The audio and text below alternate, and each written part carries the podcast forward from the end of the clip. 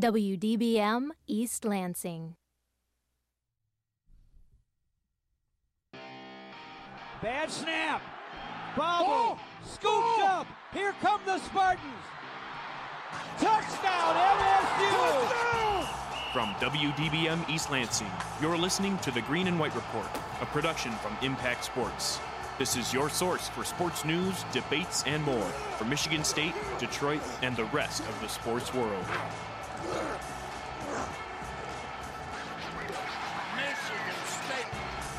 Oh, brother, welcome in Sunday morning, feeling good. Nothing's wrong here in East Lansing, right, Julian? I feel pretty good. I don't feel too bad, to be honest with you. I feel horrible. I feel like I, yesterday it was just kind of like watching. You know what it was kind of like? It was like when you're a kid and you're, you know what? You ever have those games when you're in elementary school where you're building like the deck of cards as a team, Oh and you're yeah. trying to you're trying to win first so you can get that nice piece of candy, and you build the deck all the way up and go to put the last piece on, and it all falls apart in front of your face, and you're kind of looking at it like, oh, the last X amount of minutes of my life have just been a waste. It's kind of how I feel right now. I don't even know what to say. I'm so dejected, and I hate starting the show off like that on this beautiful Sunday morning. It's a great Sunday morning. Green and White Report. Ryan Rabinowitz, Julian Mitchell here with you per usual. Um, but yeah, we're here. Things are things are fine. We're fine, right, Julian? We're still alive. We're still kicking. I don't know about the football program, but you know, we still got a heartbeat. Yeah. Either way, you know, I, I will say too, little little nostalgia because yesterday was probably the last tailgate of the season. I don't know how that Yeah. works. I it's, I was I was roaring to go for the Maryland game up in East Lansing on the 30th, but apparently my sources are telling me that that's not a real thing. Everyone's going to be home for Thanksgiving, and no one wants to come up on Saturday to tailgate. So what am I supposed to do? Is that it? Are we done? As seniors, was that our last tailgate, and we just mail it in? I think it might be over. That kind of stinks, I mean, doesn't you it? could you could throw a wild one for basketball. Why not just do that? Just Well, keep it keep it going. I don't not know about- official, unofficial, official tailgate season. I don't know about for basketball. I, I when when Michigan State was in the Final Four last year, there were people out and about for the Duke game, like it was a like it was a home like football game against Michigan. It was crazy. It was awesome to see.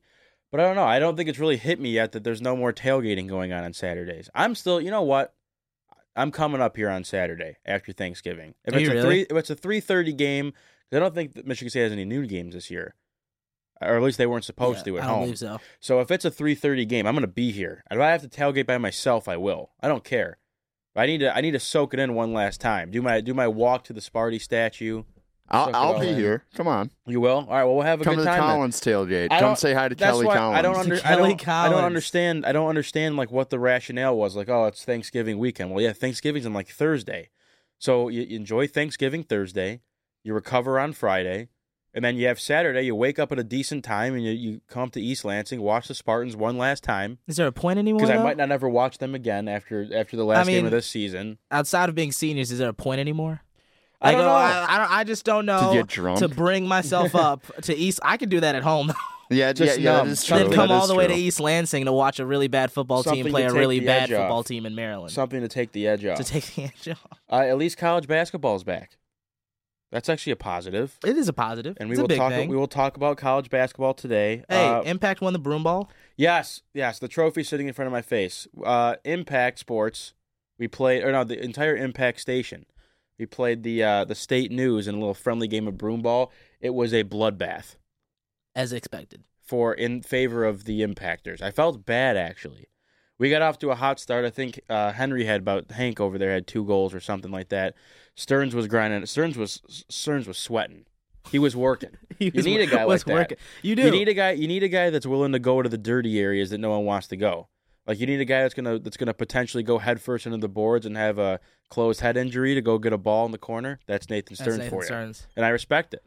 I netted one. I had a quick early goal. I only I probably played. I think we were out there for an hour and a half. I probably played a total of seven minutes.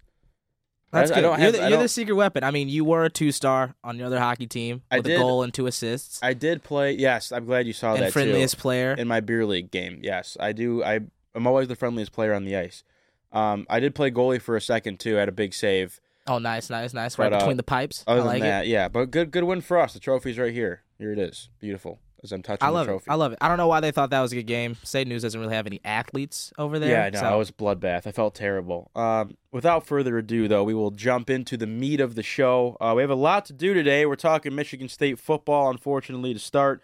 Uh, we have men's basketball as well. We will bring Ian Gilmore on to talk Michigan State men's soccer. We also have Nathan Stearns for Michigan State women's hoops. The Sparty Awards are, are back, of course, per usual, every week. Uh, then I have, obviously, MSU football part two, uh, looking ahead to Michigan next week before our NFL pick segment, America's favorite segment. If you want to join the show today, 517 432 3893 is the phone number to call, or text us at 517 884 8989. You can also join the conversation on Twitter at WDBM Sports using the hashtag GW Report. Okay, so here we go. I'll just rip the band aid off. Uh, Michigan State Spartans fall to the uh, the Illinois Fighting Illini. Great name, by the way. One of those Love names it. too. When people ask, like, what are those? Uh, there's a cer- certain number of teams that don't have an S at the end of their name. The Illini is one of them. Always in the back pocket. Them and the Fighting Irish. Uh, final score 37 to 34. Michigan State was outscored 27 to 3 in the fourth quarter. Not great, if you ask me. Uh, some stats for you Brian Lewerke, 19 for 36 through the air, 251 yards, one touchdown and three interceptions. Also had 11, 11 rushing attempts for 96 yards and a touchdown. Elijah Collins, 28 carries for 170 yards and two touchdowns. And Cody White, seven receptions for 138 yards.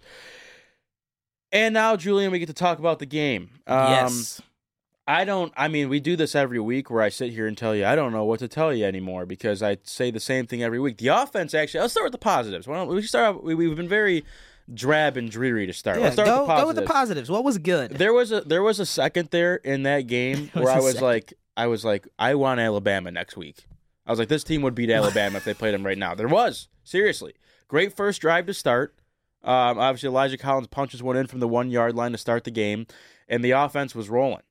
Uh, the defense was doing their thing, and I was sitting there scratching my head like this almost seems too good to be true because the whole story coming in was the spread of this game was like 14 and a half. yeah. Michigan State was covering for a very long time. They looked great, and if I I'm, I'm sitting there going, man, I, I don't know what happened over the bye week, but State's going to roll into Michigan now, and it's going to be they're going to you know take control of Ann Arbor, and we're going to march out of there with the Paul Bunyan Trophy. It's going to be great and amazing. We're going to dance in the street together, uh, and then the rest of the game kind of happened, and then all I don't even know. Like I watching it unfold, I was so numb because it's like I've almost like it's, it's like watching a bad car crash. Like you know you can't look away, and so so badly did I want to turn the game off. But when you're up 25 points, you kind of sit there and you go, "There's no way they Yeah. blow this, right?" Mhm. You go, "There's no way." Like they're you know they've got they've they put up 21 points immediately. It's 28 to seven, whatever the score was, and then you just kind of watch it slip away, and then to have it end the way it did while I'm sitting in my in my house with my parents and, and my roommate's parents and everyone sitting in there watching this happen, as I'm also trying to watch the LSU Alabama game. Great it game. was I mean, like I don't know. Are you are you upset? Are you surprised? Are you angry? Because I don't even know what I need. To, I always have to collect myself. I like to, you. You usually get me riled up based on what you have to say. so I'll turn it over to you because I really don't. I like. I'm just. I'm a shell of who I once was at the moment. Oh, brother, this guy stinks. Exactly. That's that's pretty spot on, Ryan Collins. Thank you very much for the drop early this morning. There morning. we go. That's great. I mean, I'm I'm very much in the same boat as you. I don't. I came into this game thinking Michigan State was going to lose anyway. I- Really? it- yeah. I don't know. It, it, everything felt like it built up to it. No Joe Bachie, no Darrell Stewart. Big problem. I mean, the offense, the team hasn't been good all season anyway. So you take away some of the key players, not going to be great. Kind of like what Illinois has been building. Love Lovie Smith and his beard. If you t- tell me that man has the greatest beard in all of just life, I Great think in beard. general, it's the best be- best beard I've ever seen Great beard. but uh, so I'm not hurt, not demoralized. This is to me, I don't know. I have lost all emotion for this football team and for this program. The sad thing is, I, like you said, there's just nothing to say anymore. There's no nothing else I feel like I can critique or I can say, oh, you know, they should have done this, they should have done that. This is just an issue that Michigan State is going to have to get themselves out of. This is, and we've talked about it for the last couple of shows now, but this team has no character. They have no heart. And it starts from the coaching staff and it seeps down to the players. And I know, you know, we have a big impact group chat and Carson Hathaway has been talking about no one's talked about how bad the players have been. Well, it starts with the coaches. The players have been bad, but this this demeanor that this team walks into Spartan Stadium with every single Saturday starts with the coaches. It's weak. It's it's weak that you go for two quarters, you put up 14 points in both, and then you put up three in the last two quarters, the third and Next the fourth. question. Next question. Ne- like that's I'm sorry. That's week 2. Like I- Mark, go in a press conference, take this loss with some dignity, with some gratitude. People are asking you questions. Yeah, they're asking you the tough questions. There's no time for you to say next question anymore. You have Next to answer these. Almost I love it. Like it makes me angry that you get to sit there and you made this decision to bring these guys back, and then people, the journalists, the people who actually sit in here, who do the hard work, who have to write these stories, who have to ask you these questions, and you have the nerve to go, next question. Like I, you have uh, you have to answer for something. I'd almost I'd almost rather him Next question. do the uh, Matt Patricia approach and just say that every single week after a game that he's got to coach better and the players have to play better, which is incredible analysis by him. But yeah, you know, I I agree, Julian. I don't I don't really care. Like I'm exhausted of trying to analyze and break down the X's and O's of the game and what went wrong. Because, like I said, I thought I thought Lewerke played well in the first half. I thought the offense as a whole played well in the first half. As you said, they scored 14 points in both in both quarters. They go into that game up 28 to 10, and then they get outscored 27 to three in the in the fourth quarter, which is like that's that that to me is, and I I try to be very. I try to keep perspective on things and understand that it's not an easy job for what the coaches do, and these are just kids that are playing this game. But you're right. At, at a certain point, after all the criticism that this team has received, I was actually impressed with the way that they responded to start the game. I think I think everyone can say that they were surprised, and all the tweets that you see on social media are like, "Oh, you know, check out this offense. Like now the Spartans are rolling, whatever," and then they kind of fall apart. So to me, I don't know what was said in the locker room at halftime, or obviously there were no adjustments made. It seemed like Michigan State felt like, well, hey, we're up 28 to 10. We might as well just take our foot off the gas and we'll coast away and win this one. And Illinois is a team who beat a very good Wisconsin team. Uh, you know, they they they had answers. They they went in the locker room, they figured it out. They didn't roll over and die like they could have, and they come out and they embarrass you on your home field. And now you're stuck in a situation where after all this stuff comes out about Bill Beekman now is saying that you know Dan there's it's it's not even a discussion that Dantonio could potentially lose his job after this. And the, the the fire has erupted in such a ridiculous and and ugly way that it's really it, it's really uh, it's kind of a scary time to be a Michigan State football fan if I have to be honest, because you have a head coach that's now, it almost seems like he's taken the mentality of like it's me versus everyone else now, which is not great. Like he goes into the press conference and he won't answer questions, or Next just question. just the way he consistently looks walking off the field on the sidelines, like he's just miserable and can't. I, I don't so. I don't know what the answer is. Like I, I agree with you in the sense that I, I I agree with you in the sense that um there's there's a demeanor about this team that they look like they're dead in the water like every time they play, if that makes any sense. Um, they they walk into their own home turf, and as soon as things start to hit the fan, they just crumble and they fall apart. And that's not what you're used to seeing uh, from Michigan State football teams, and that's like what they pride themselves on. And we've talked about that before. That's their mo. We'll play anyone. We'll beat up on anyone. Doesn't matter. We'll be in the game every single time, and they're just not. Yeah, you're right. That that's it. And I think the biggest thing for me is you look at the other losses, you know, to Ohio State, to Wisconsin, and you can almost live with those. You can swallow that pill and say, okay, Michigan State is out of the top tier of the Big Ten. They're out of contention. This isn't that kind of program anymore, but they can get back there. But this loss to Illinois signifies that this is a complete turn. This uh, Michigan State is now has been beaten by a team that has been considered the bottom of the Big Ten for years now.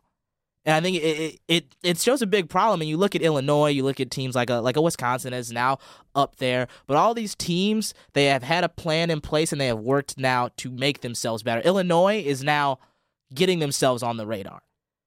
They are now bowl el- eligible. Lovie Smith is there. He is building something Yeah, for that good for program. And you look at Michigan State and Mark Dantonio, and you say, where does this program go for these next couple of years? This isn't a career defining loss Yeah. for Mark Dantonio. I mean, for someone who built the program up to its peak, who took it from a bottom and built it to its peak, it's down at the bottom again. This is back where Dantonio found it. Yep. That's that to me. My I mean, it, it was just again the loss itself was was demoralizing, and I don't care about necessarily the play on the field.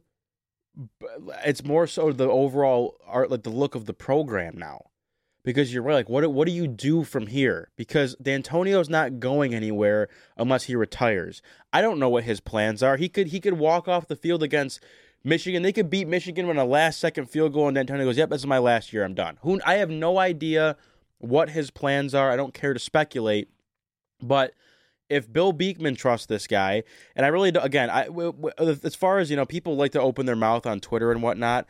Everyone kind of goes on there and is like, you know, that Bill Beekman shouldn't be an AD, whatever. There's plenty of ADs in the country that don't have athletic backgrounds, just so everyone's clear, that can do their job just fine. So I'm not going to look at Bill Beekman and say that like this guy's inept and can't do his job. I think that's very unfair of people to say, but I do understand the fact that you know there's a, there's a certain level where you need to put some trust in the guys making decisions to to make necessary moves to build your program up.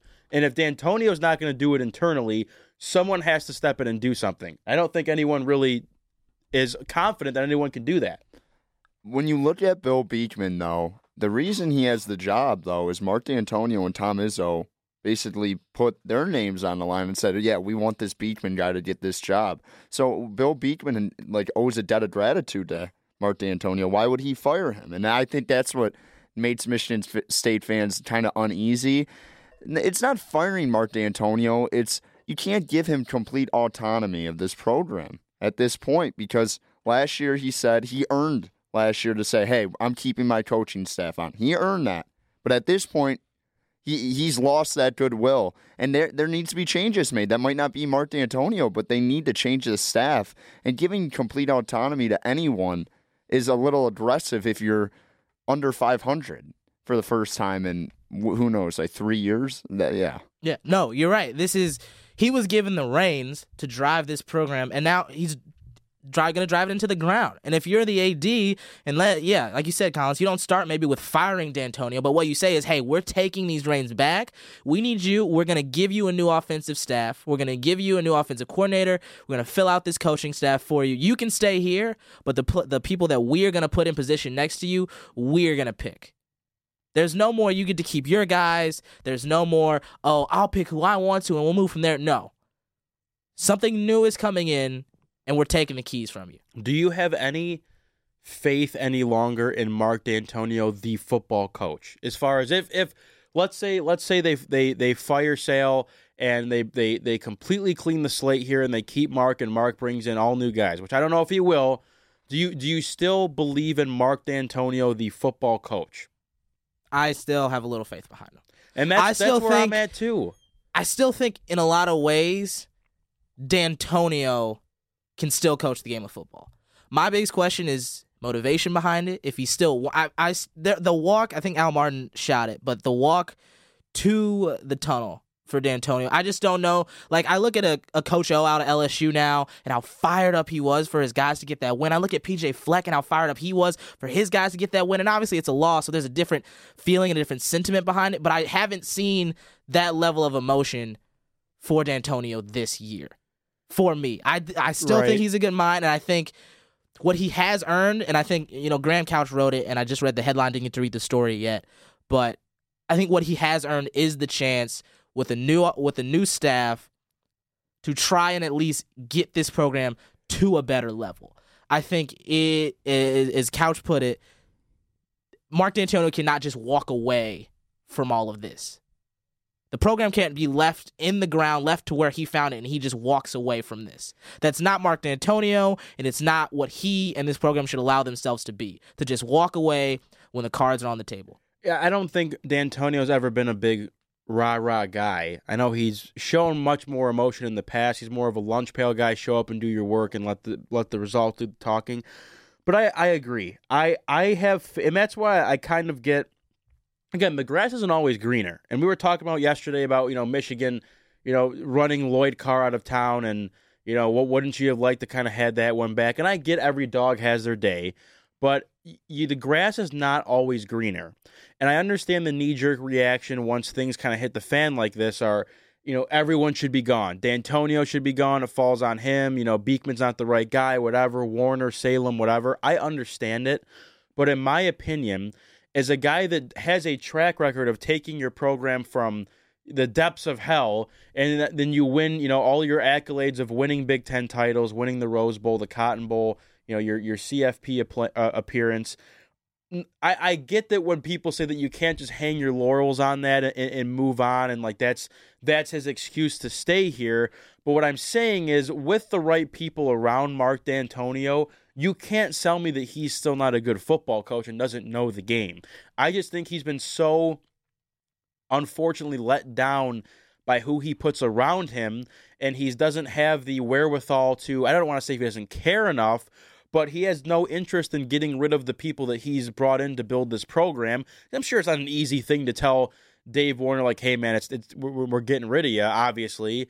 But I do agree with you that I, you you look at all these teams around the nation, and I don't care so much about the schematics as far as you know going going five wide and running and gunning and getting an athletic quarterback that can run for 150 yards a game. I'm talking more of the standpoint of of understanding where the game is going and needing to adapt and and just a, a, a different perspective and approach to how they play the game of football. Because for the last handful of years, it just simply hasn't worked. It hasn't, Off, especially on the offensive side of the ball. Defensively, I can't explain to you what's going on with the, defense. Obviously, it hurts. It hurts to miss Bachie, but the defense is like I. Was supposed to be a championship caliber defense, and they they have been. It's not like the defense has been the problem for the past X amount of years. So I don't know what to. I, I don't know, but the bottom line is Mark Dantonio is not going anywhere unless he retires. So that's it. So my message to Spartan fans is, I get everyone's frustrated. I do. I mean the team the team stinks. Like they're playing terrible football and they have played terrible football all year. They have people on the coaching staff that are not good at their job. And if you're not good at your job and not producing results, you deserve to be fired. And I think they should. Warner should be gone. I don't really care to have Brad Salem here anymore because it seems like he hasn't really fixed much. I don't know, you know, your position coaches, your offensive line, like whatever, clean house. I don't care. I, but if Dantonio's not leaving, I can't deal with the next I don't know, three to five years of Spartan football, and you know, no one's going to games, and no one cares, and everything I got to read is negative. I just can't do it. Like, what, what, what, why are we sitting here as sports fans if that's what we're gonna do? I don't know. Like, I don't, I don't know what game you want to play. So, I get people are upset. I do, but I urge people to continue to go to games and support the team because what else are you gonna do? You're gonna be that guy on Twitter that complains about Dantonio after every loss. Like, yeah. I, I don't, I don't know what you want like we don't have a say in what gets changed. So like for the people that die on that hill of I'm not going to spend my money. I'm not going to watch. I hate this program. They suck. Like I don't know what to tell you because I mean I'm going to watch every game. It's what I do. I'm a loser. I'm a slappy. Yeah, That's the bottom no. line. And I just Next just want to point out Sam Britton tweeted it out. Uh, the Rock by the auditorium says fire Dantonio. That's cool, guys. That's, that, by the way, no. By the way, that is clearly not a Michigan State fan. If you watch that, it's amazing blue thin rivalry week. They probably did that, but at the same time, are they wrong? yeah, they, I, I mean, know. he doesn't deserve that. He doesn't deserve. Like that. I say, like I say, and I will, I will die on, I will die on this hill right now. The grass is not always greener. It's, it's yeah, it's greener than it is now. Okay, fair enough. Well, fair enough. I understand that being four and five is not a uh, tremendous, tremendously green patch of grass, but I'm just saying. Wait, you know, so Collins, are you firing him, or are you going to give him a chance with no, a new I'm staff? not firing him. I'm joking. Like he, oh, he I just, he, I just want to ask. Yeah. No, he get like you said, he has too much autonomy in this program right now. I think there should be some checks and balances between the AD and the football coach, especially if you don't have the success that you've had previously. But I'm not firing him. Obviously, the guy is the best coach in Michigan State football history. He deserves to go out on his own terms, and even if it's going to be rough, I'll deal with it. it but like, if he doesn't think it's all right for criticism to come for his program for something that he built and the expectations he created, I don't. I, I disagree with that. When he's to be snippy, when people are just trying to hold him accountable to the standard he set other than that, I, I, don't know where they go from because the future does not look good for this program. There's not a lot. There's not a lot of talent coming back next year, and there's a lot of uncertainty. Like like that's the thing. You could be, you could have a six and six year and just be like, oh, it's a lot of young players. This is a team full of old guys. Yeah, I, I you know I don't I don't want to exhaust this ordeal because we will do Michigan State football part two later in the show, but um, I, I, I want to throw the number out one more time. Collins, would you like us to go to break here before basketball? Or wants to keep rolling. You're the you're the you're the you're the boss over there. What do you want to it's do? Up, it's up to you. Do you want to? I mean, I, I, it's a you know what? Let's go to break. Come on. Let's go to break. Okay, I'll throw the number out one more time. Uh, if you want to weigh in on anything that we're talking about today, 517 432 3893 is the phone number. 517 884 8989 to text us or tweet us at WDBM Sports using the hashtag GW Report. As I said, we will talk Michigan State football in the latter half of the show. So if you have anything you want to say, feel free to reach out to us. We'll read your comments on the air. Uh, we're going to take a quick break here after talking about MSU football again. They're lost to the Illinois Fighting Illini by a score of 37 to 34. On the other side of this break, we will have Michigan State men's basketball with our friend Trent Bailey. Stay right here, folks. This is the Green and White Report. Can't be as strong as we are. 89 FM. Excuse me. Excuse me, everyone. Can I have your attention, please? Thank you all for coming out tonight. I have a big announcement to make. The Impact and I are getting married! Now you've got even more reasons to love the Impact. We've got prizes, great shows, and stunning good looks. But that's not all. Check out our website at impact89fm.org for exclusive videos, music and concert reviews, local current events, and more. It's easy to see why people fall in love with the Impact. 89 FM. That's the sound of your classmate receiving an attachment of you posing in your underwear. Your ex boyfriend forwarding the picture to his friends.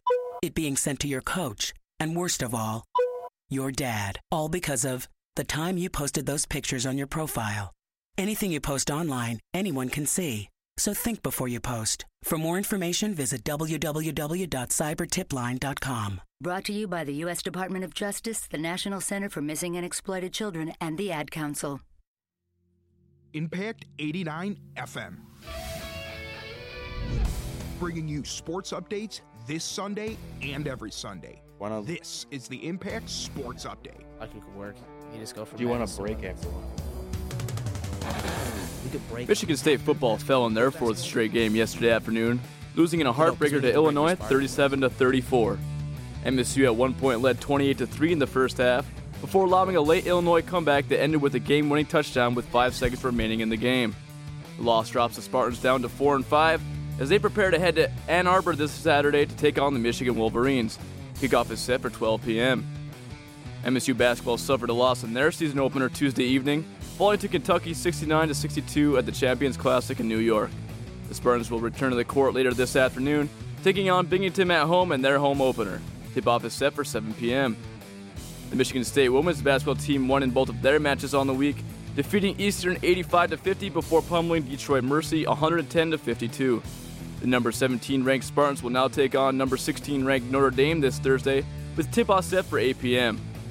I'm Henry Menegos with your Impact Sports Update. For more, visit impact89fm.org/sports.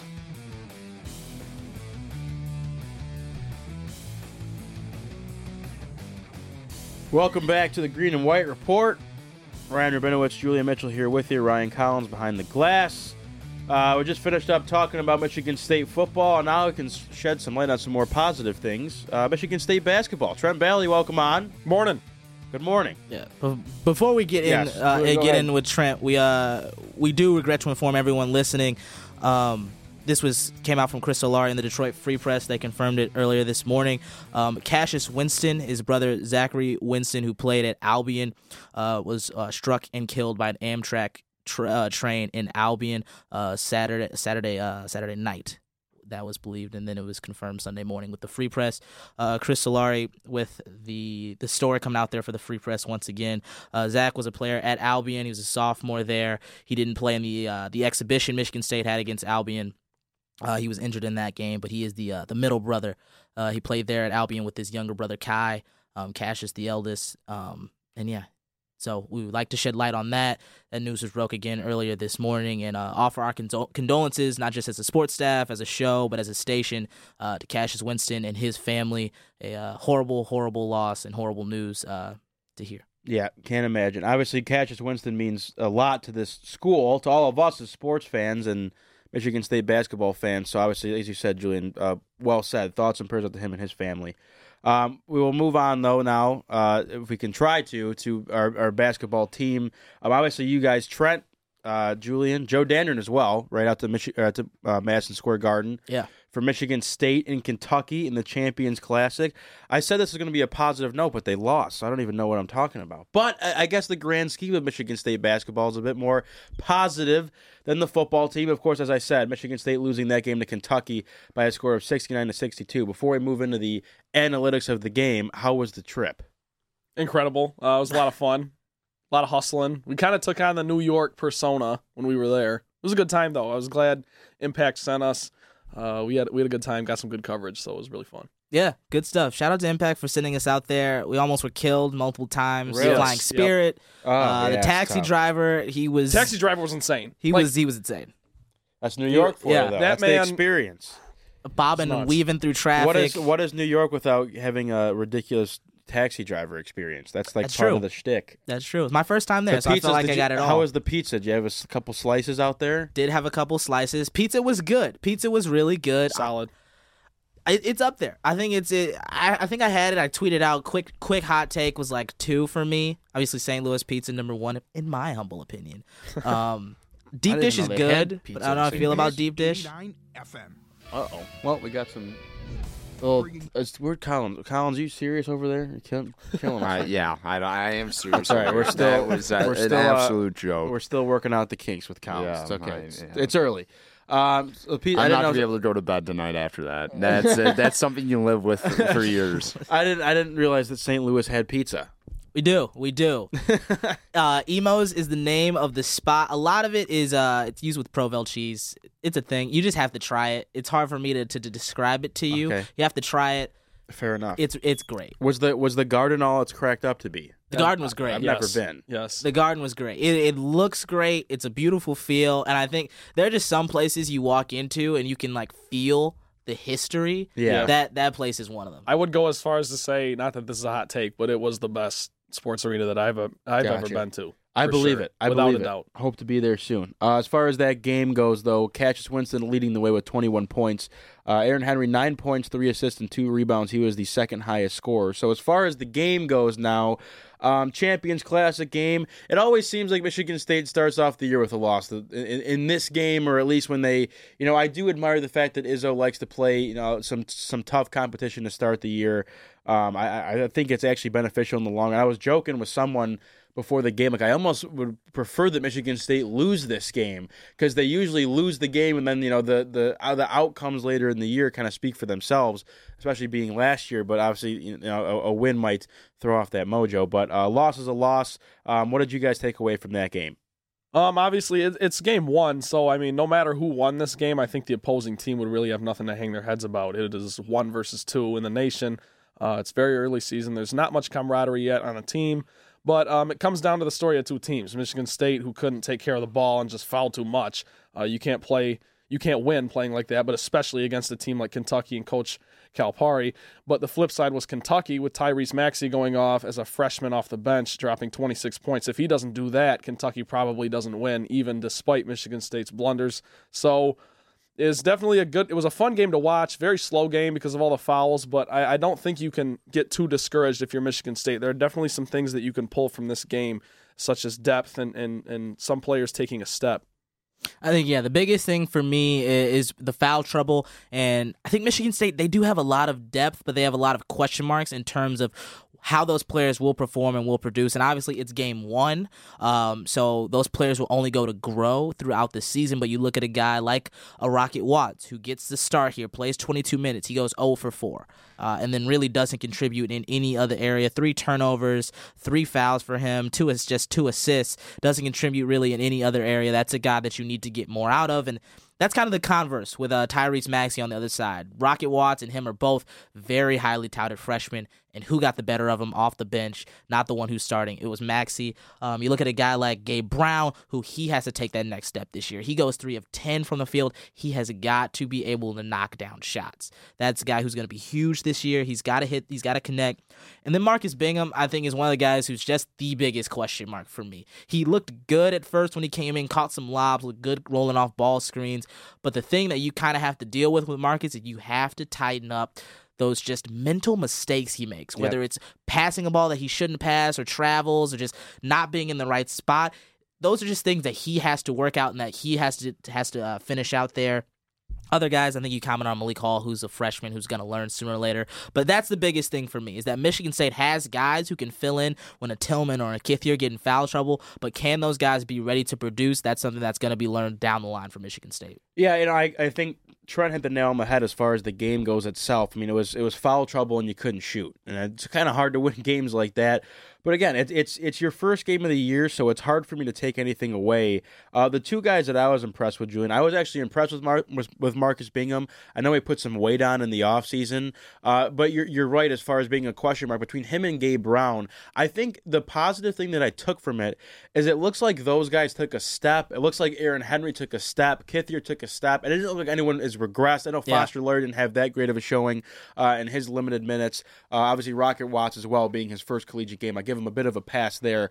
Is there anyone that you saw on the court that would, concerns you guys as far as does, does Rocket Watts' lack of performance concern you, or or does obviously Aaron Henry didn't have a tremendous game, but a lot of people look at him as being the number two guy now to Cassius. Is there any performance wise as far as the players go that concerned you in that game? Um, as far as players that concern me, I think that's I look at Watts as a guy who concerns me a bit. He's got he's gonna be he's gonna get better. I think the one that I guess I look at and I say this could be a potential that could be bad for the rest of the season. I look at a Foster Loyer, and you start to think, you know, as Watts begins to grow and begins to come around, they're gonna need somebody to play that backup point guard position.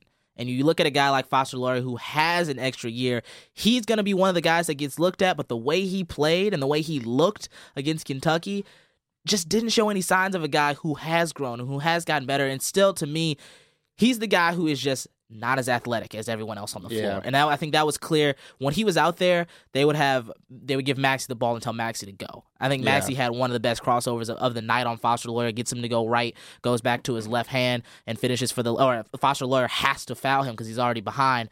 And I think that's just evident of what Loyer is going to be for most of the season. And you know you hate to say it and look at a guy like this and say that maybe he just hasn't or he isn't at this level yet, but I think this game, it's early, but you look at this game and you say, I don't know if Foster Loyer is really going to be that competent backup point guard for Cassius Winston. Yeah, obviously, uh, Foster Loyer is a concern simply because of his size. That's just the fact of the matter. It's it's you know obviously he's taller than any of us here, but um, that's just that's something you got to look at. He only got three minutes because it's tough for him to play. You know, Coach Izzo against a team like Kentucky, you got to put your most athletic team on the floor, and that's why Rocket Watts did get so many minutes, and that's why I'm not as concerned with Rocket Watts because he is a freshman and he is going to get better and he is going to learn. Um, he's a very dynamic guard. I guess my concerns, and I use the term concern very loosely because I know he'll clean it up, is Xavier Tillman. He's got to be a lot better. Um, three for eight from the floor. He took three three pointers, missed them all. Um, you know, nine rebounds, seven points, not a bad showing, but three turnovers and four fouls is, is not is not a formula for winning, especially when he's looked at as the second cornerstone for this team. Um, elsewhere, Aaron Henry has to be more consistent. He's going to have to step up this year. Um, and, and, and, you know, you obviously you look at the freshmen too. Malik Hall is going to have to contribute. Marcus Bingham as a sophomore, you guys touched on it. Like you said, Julian, I think what it comes down to is the there is depth, but there's a lot of question marks. And I think that these players that are that you're looking at from the seven to nine slot in this rotation, they're going to have to really clean things up. And it starts today against Binghamton. I, I look at uh, two players on this team as far as being, you know, obviously the, the, the name of the game here is finding that complement to catch that can take the load off of him. Not even from a standpoint of being a backup point guard, but of being the number two guy on this team. So I'll pose the question to both of you. Other than Cassius, what what is the one player that you think? You know how people always say, you know, the team will only go as far as blank takes them, and I know Cassius is always that guy. Who would you put as that number two guy on this team in that spot? Right now, I would say Xavier Tillman, uh, simply because he, I mean, he has to step up this season on both ends of the floor. Last year with Nick Ward going down for a little bit and X stepping into the starting lineup, um, he really stepped up and he started games towards the end of the year, and he was a very, very, very important piece to the Spartan success in a Final Four run. Talking to him at media day, he was very adamant about playing with less pressure this year, just having fun instead of being on a mission to prove himself. You know, he's an established guy now, and he's gonna you know he's he's got a lot of good things going on in his personal life and he's just playing ball and you love to see that. Um, i think he's going to have a good year but um, like i said game one not great but he's going to have to be a lot better if the spartans want to do much this season. Uh, but i think he will end up having a very productive season yeah, I think uh, Tillman's a good choice. I look at Aaron Henry and I see a guy. I think you you know what you're going to get from Winston Right. and what you're going to get from Tillman. And I think the thing for me about Tillman, and then you look at him is he he does have scoring ability by himself, but a lot of his production comes from ball screens with Cassius Winston, and that's where he gets a lot of his looks, a lot of his opportunities. But I look at Aaron Henry and I see a guy who, when the ball screen's not working, when Tillman is in foul trouble, when it's being defended well. You need a release valve on that wing, and I think that guy can be Aaron Henry. And I think you look at this Kentucky game, limited time for Henry, but he looked good. He looks like he has newer bounce. He looks like he's moving faster. He's finishing better at the rim. What I did like about him is his ability to see the floor. I think he had some good moves where he got inside and he would do a little drop off pass down inside to Tillman or Kithier. I think that is a guy who he can create for others, but he also can find his own shot. And without a Joshua Langford, you need a guy like that who's willing to push the basketball, who's willing to put it on the floor and not be hesitant with his ability to shoot.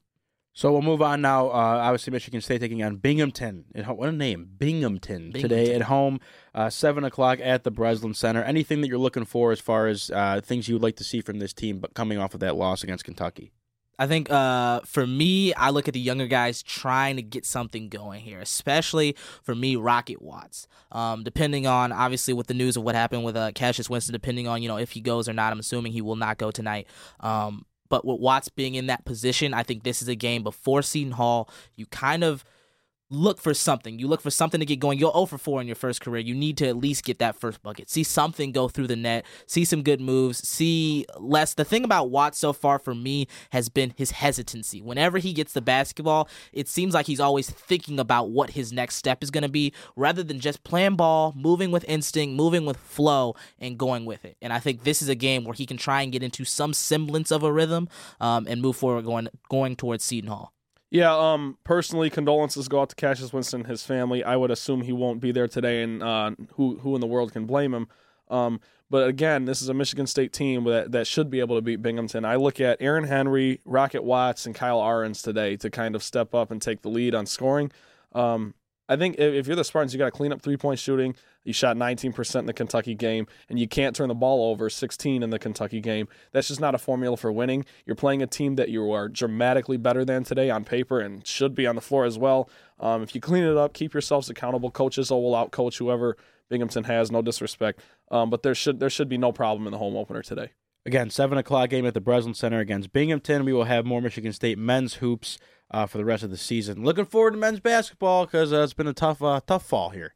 Been a tough fall with the football team. A little But- bit. A little tough. Uh, we will move on now. We bring on Nathan Stearns. Nathan, good morning to you. Good morning, guys. Thank you for having me again. We have Michigan State women's hoops now. Number 17, Michigan State took down Detroit Mercy at home on Friday, 110 to 52, the fourth most points in Suzy Merchant's tenure here at Michigan State. Uh, five players in double figures in that one, including freshman. Is it Alyza Winston? Is that Yes. the name? Yes. Unreal. Look at my. I'm so good at reading. Uh, she had 17 bucket or 17 points there on the floor. Excuse me. Uh, obviously, an unbelievable offensive performance. What would you think? What would you take away from that game? You do have to temper expectations a little bit because this is a Detroit Mercy team who's won six games in the last two years. I mean, they are Huh. really, Not- really, really, not really, really bad. Not great. But with that being said, the group of freshmen that this team has brought in is absolutely sensational. The lateral quickness, the high basketball IQ of Alyza Winston, Moira Joyner, Julia Ayrault, and Tyre Parks is absolutely phenomenal. And I don't say that lightly, but it's just most freshmen, when you throw at them a 2 3 zone in a full court press, are going to sit there wondering what the heck is going on.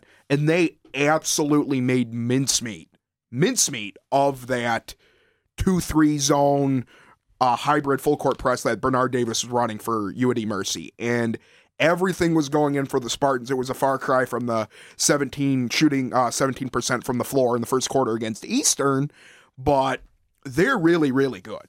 I mean, these kids are smart. These kids know exactly where they have to be, and that's a testament to Suzy Merchant, guys. I mean, Winston, especially, I think, has the potential to be that next level talent. Her problem, though, she's really, really talented. She's still growing, she's still learning, but sometimes she tries to do everything herself. She'll pick it off the glass and try to go end to end, and she kind of gets tunnel vision going toward the net. And sometimes she wants to do everything herself. If she let slows down a little bit, lets her game come to her, she's going to be really, really good. Moira Joyner's an absolute stud. Those two and sophomore Nia Clouden for the next two, three years are going to be a pain in the butt to defend. Flat out. I mean, this has the potential to be a very special year for Michigan State. A very, very special year because you won 20 games last year. You got to the round of 32 and you lose one good player in Jenna Allen. You return everybody else, and then you add the seventh ranked recruiting class in the country. I mean, that's a dangerous combination. It really, really is. You add another year of maturation, you add an all preseason Big Ten mix into that mix, you add honorable mentions into that mix. And this team has the potential to be very, very, very good. They were smart against UD Mercy. They made the passes that they needed to in the midst of the 2 3 zone, in the midst of the full court press. They held on to the ball. They forced 17 Detroit Mercy turnovers in a quarter and a half. Mercy couldn't handle the ball. And I mean, it's hard to win if you can't play fundamental basketball. Part of that needs to be attributed to MSU and Merchant making a concerted effort to press every time UD Mercy brought up the ball. And it was a resounding success. And it's really going to be interesting to see how they do this Thursday at Notre Dame when they play their first, I don't want to say real team, but it's a far cry from Eastern and UD Mercy to Notre Dame. It's a big leap.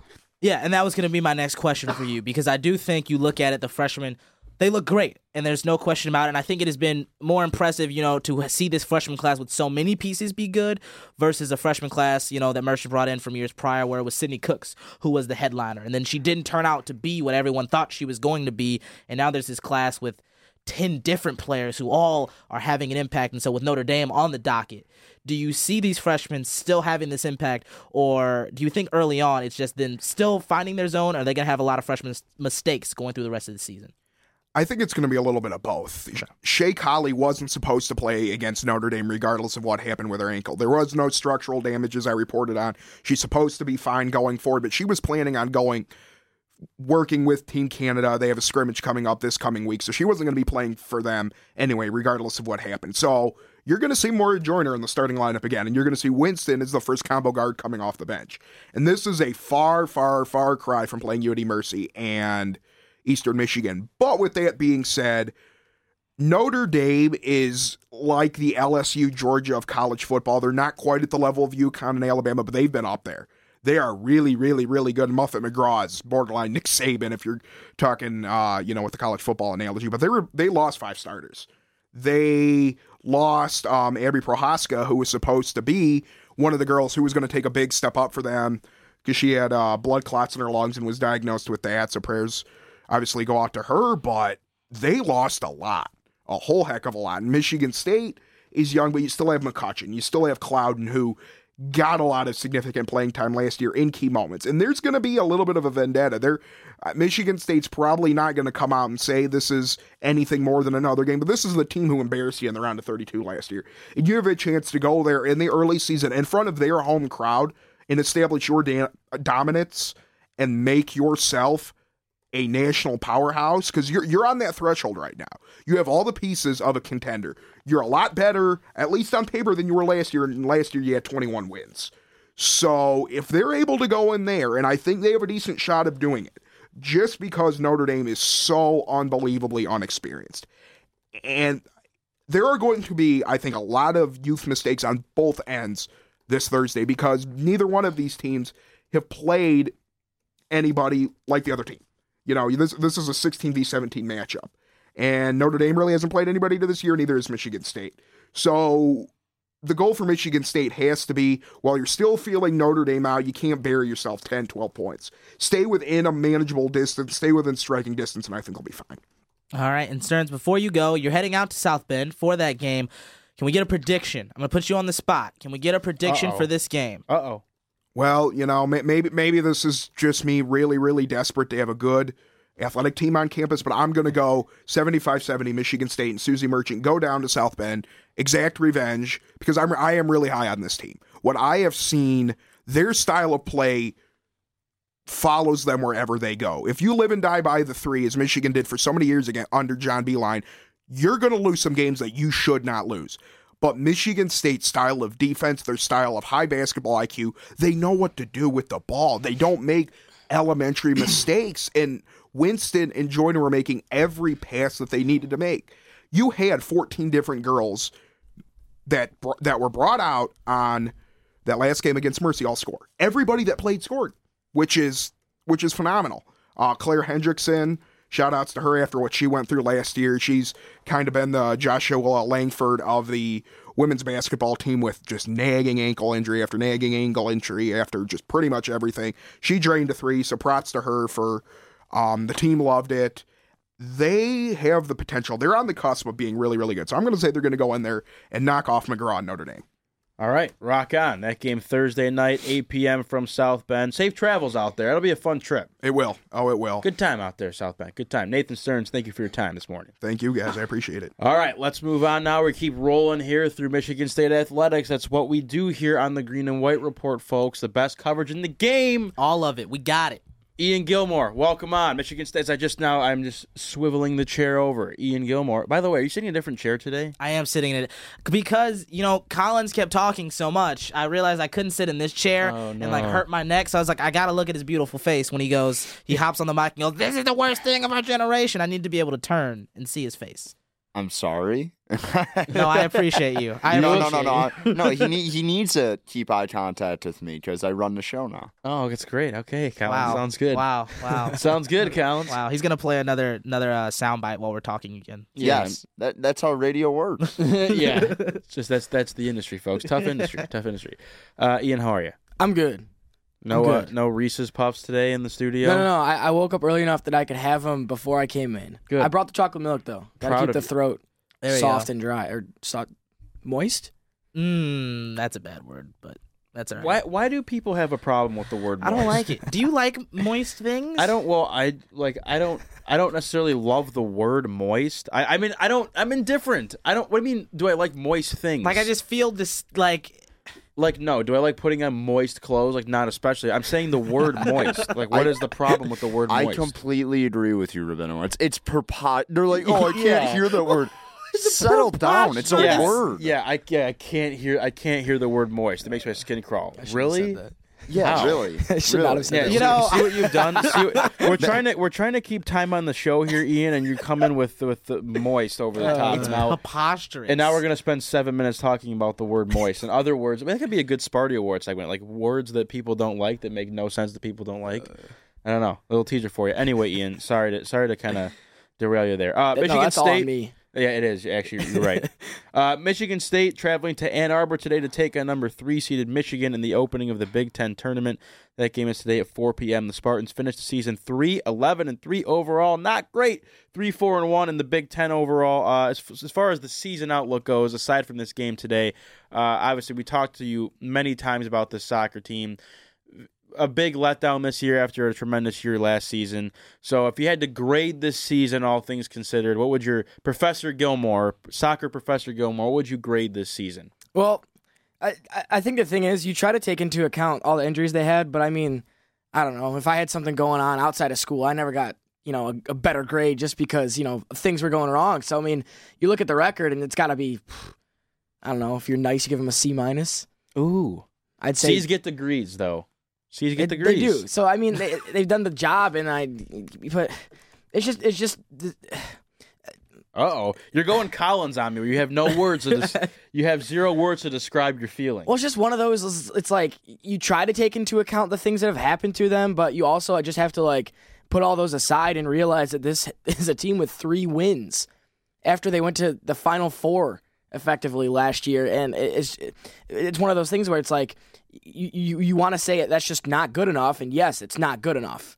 Um, but also that they've had all these things on the side and injuries and just things that have happened where it's almost understandable, except three wins, like I said, it's just not good enough. I you look at some of the losses and they're I, I think there's eight losses by one goal. So I mean it's it's close to turning around and being a a season where they've got eight nine wins, maybe even double digits. But if you just look at things on paper, uh, yeah, I think C minus would be generous, and a D D plus is probably more accurate of exactly how you would grade this season if you're just looking at it record wise and the results they've gotten because it's a results driven business and the results haven't been good enough.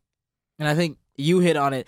There's just been a ton of injuries this season for this soccer team, and I, I know one, it's hard for you to look and say, oh, something could change. But if, you know, these injuries don't happen, would it be better? Because they forced a lot of younger players into bigger spots.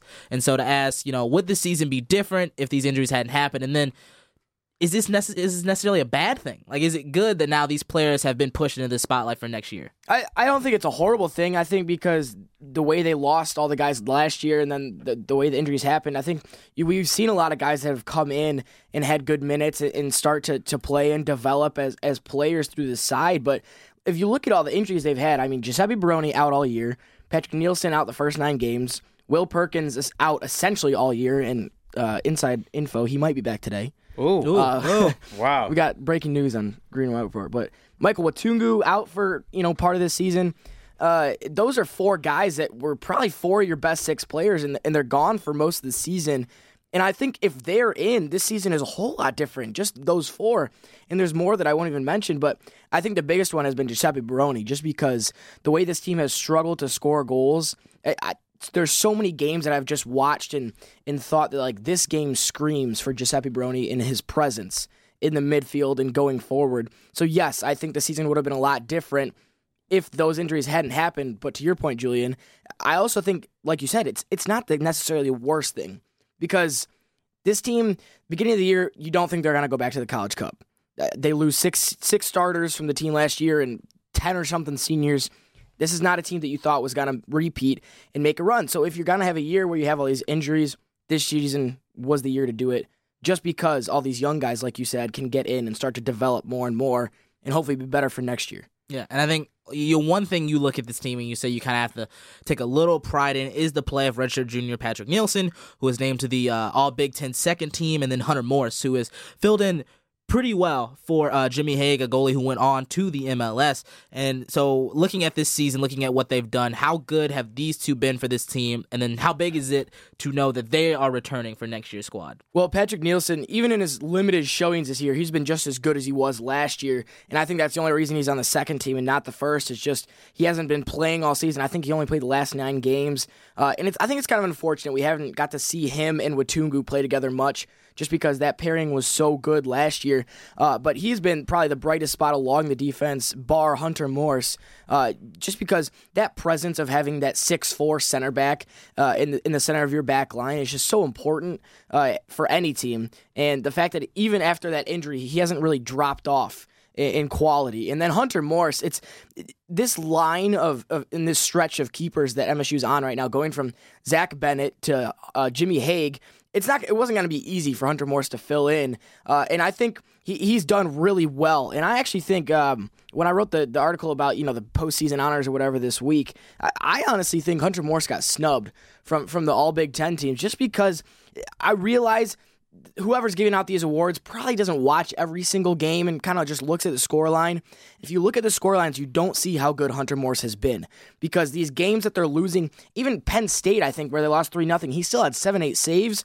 Uh, this guy leads the Big Ten in saves, in saves per game. And I think that what, what kept him off those teams was he is bottom or second bottom in clean sheets. And that's the thing. And, and, and when you're a goalie, your business is driven by how many goals you let in.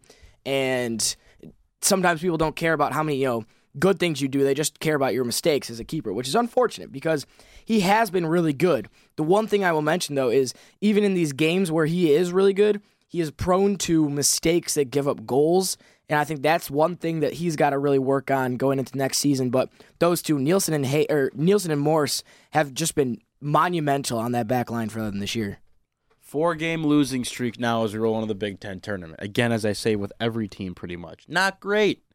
Um, As far as the the outlook, because if, if they so uh, let me ask you this as a very unknowing soccer fan that I'm, I'm not really a soccer fan, but as an unknowing soccer aficionado as myself, uh, if they win the Big Ten tournament, they get an automatic bid to the College Cup, correct? Right. Okay, so they're not going to win the Big Ten, but as far as the as far as the outlook going into this tournament in this game today against, Mich- I know they they dropped the game against Michigan recently, didn't? Did they Right, not? yeah, In yeah. Ann Arbor, Week and a half well? ago, yeah. Yeah, see, that's I'm telling you, I'm my, I'm sharp, There sharp go. up You got it. You got it up there. Sharp up here. Is is there any potential here to upset Michigan today? And if they were to upset Michigan today, is there any potential for a run that might surprise us and get us get us sucked in? And now we're, you know, now we're back on Michigan State soccer. Or is this the end of the road today? I, I, I do think there's a chance, just because uh, Damon Rensing always talks about how postseason everyone's zero and zero. It's a new season, and this team, although they are the record they are, they do have that same sort of feeling uh, that last year's team did at the end. Last year's team didn't win the last four games. This year's team didn't win the last four games. And in this break they get where they can rest and, and get some get some, get some guys back, you never know. And that's what I've I felt with this team all year is each each game you kind of gauge the feeling with this team after each game because they were so inconsistent. Uh, and the way they played against Indiana was you kind of look at this Michigan game and you're kind of optimistic just because they they are starting to look better. And you never know. This team, I didn't think this team was going to go to the College Cup last season in, in the postseason. And I really don't think this team this year is going to go anywhere in the postseason. But you never know. And it's just one of those things where, like, you if you're a betting man, you'd bet on Michigan. You put your house on Michigan. But I'm not a betting man. I know uh, Collins behind the glass might be, but um, Yeah, he is to a fault. Collins, you putting all your money on Michigan today? No, no, I'm not. And I, did the, the the presumption that I just like gamble away all my money. I mean, it's Do you even do you bet on soccer or no? No, I I've, I've retired gambling ever since the first night Okay, of the NBA. that is a lie. Ret- uh, I, re- temporary You'll- retirement. yeah, you'll be back. It's a Yeah. hiatus. I was gonna Hi- say, hiatus. It's a, it's a little word. Jordan. It's the Jordan first break. Yeah, but yeah, I'm betting on Michigan today. Heavy favorite, minus one seventy. I and that's the thing. I would have to agree with you, but you never know. That's my thing. You never know. You never know. I wouldn't be surprised if Michigan State went on a run. I, I think there is zero universes where they win the Big Ten tournament because at some point they're gonna have to play Indiana again, and there's no one that's beating Indiana right now. I have to uh, I have to mention too here. I see some uh, some extra stuff here about Ian Gilmore's soccer legacy here. Your I Am soccer legacy. Yes, his I am soccer legacy. what he keeps this? filling us in in the group chat randomly with videos What of him this? saving everything. Apparently, he's just doesn't let anything into the goal. So we gotta we gotta know what's been going on. Are you in the Yeah, what- championships what is- now? Well, yeah. What is so happening? This we're is on your oh, this is your I am Yeah, this is soccer him, team. I intramural soccer team. He's gonna make a jump to the the varsity team. Here I was in a gonna, second. yeah, I he's was gonna gonna get, he's gonna get the could- call up. Could they use your services today against Michigan? They might help if they call you Mm. up. It could. But what? Okay, so fill us in. Well, so the the thing is, we're on a Cinderella run right now. So we're in the the I Am Soccer Championships are today, tonight at 8 p.m. on the Munn Turf Field. I will be there, hopefully hosting a trophy, a trophy similar to the one that's You're playing in on the, desk. championship. Playing in the championship tonight. What The- the number- division? Division two. So there's D one, D two, and that's it. Yes, and uh, we're the number 22 seed. Somehow Really? made it to the final. Wow. We uh the last game was uh it went to a penalty shootout and I don't know, I think someone just like took over my body and I just made the you know made the winning save. Michael's secret Kept stuff. us in it. That's what did it. That's for what it was. Michael's secret stuff. I had a little stuff on the sideline and uh I don't know. We have got like Snuck the thing into is the athletic department, grabbed some pills. Anyway, sorry. Continue. we I, I don't understand how we're still winning because we have guys on our team that have never played soccer before. Really? You don't Straight have up, to. we have guys don't, on our don't try to figure it out. Just roll with they it. They get the, the thing is they get the job done. Just keep That's going. all that matters. That's all you need. I would say that might. Aren't you like the coach too? I always see like you're like wearing a suit. Is that like? Was that? That the, okay? So that was that was this summer. Oh, okay. So uh, I started the uh, JVB North franchise, and this summer's team was JVB North United, and the IM team is JVB North Rovers, Okay. and the Rovers are into the final, hoping to bring home the first silverware for the JVB North what, franchise. What, what seed is this team that you're playing? Three, I think.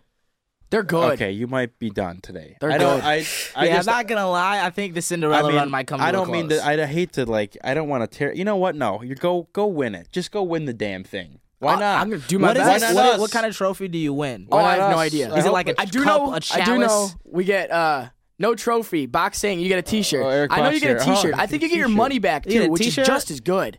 No, you don't get your money back. Are you It's sure? $10. I've heard you get your money back. Yeah, but it's $10. Collins. That is that is more than enough for a Wednesday night Doba run.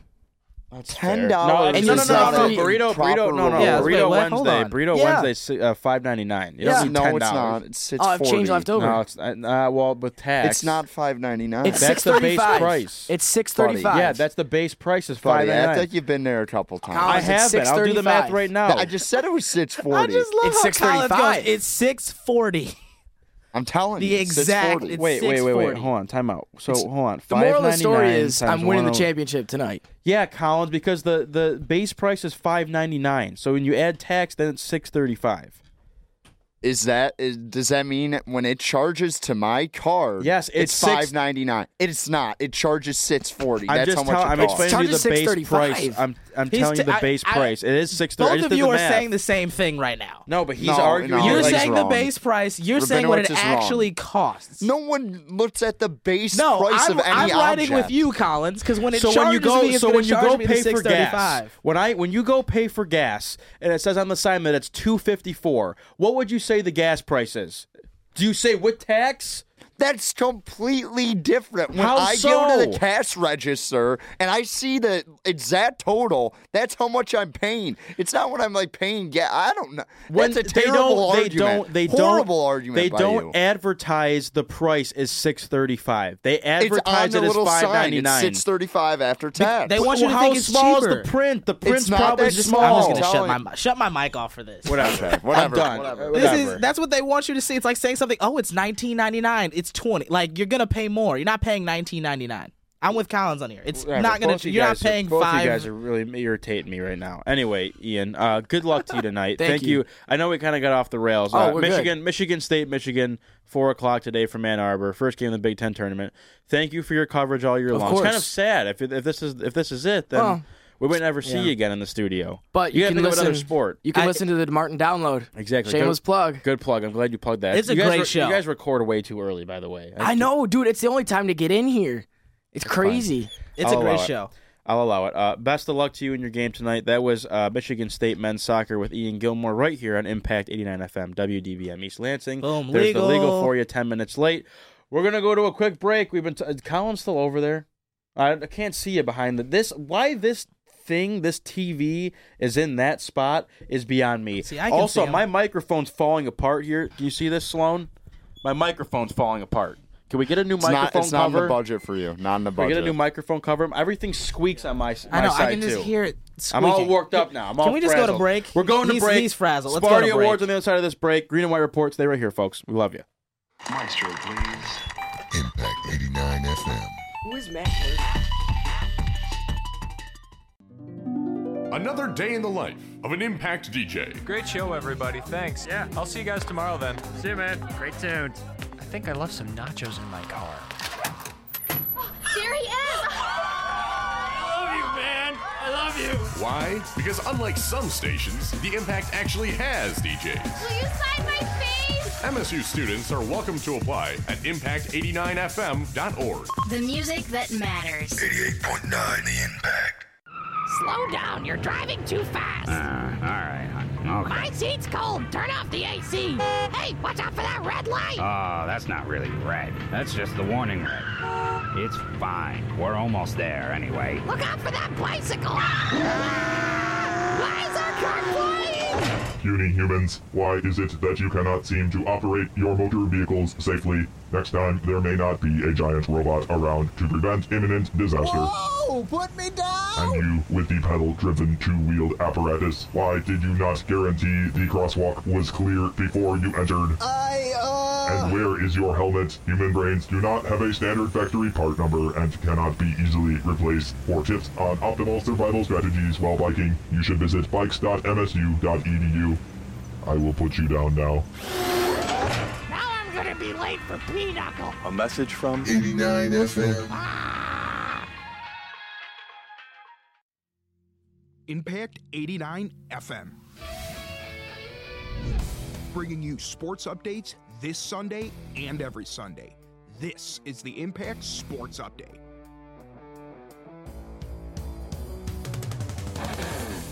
The Detroit Lions fell in their matchup Sunday afternoon, losing to the Oakland Raiders 31 to 24. Quarterback Matt Stafford suffered an injury late in the game, resulting in a fractured bone in his back. The injury is keeping Stafford out for this week's matchup, a rivalry game against the Chicago Bears at 1 p.m. this afternoon. The Detroit Pistons went 1 and 2 in their matchups on the week, including a 112 106 loss to the Indiana Pacers on Friday night. Pistons now sit at 4 and 6 on the season as they look to take on the Minnesota Timberwolves tomorrow night. Tip-off set for 7 p.m. at Little Caesars Arena. The Detroit Red Wings went 1 and 2 in their games on the week, including a 4 2 win over the Boston Bruins Friday night. The Red Wings now move to 5 12 and 1 on the season as they prepare to host the Las Vegas Golden Knights this afternoon. Puck drops at 5 p.m. I'm Henry Menegos with your Impact Sports Update. For more, visit impact89fm.org slash sports.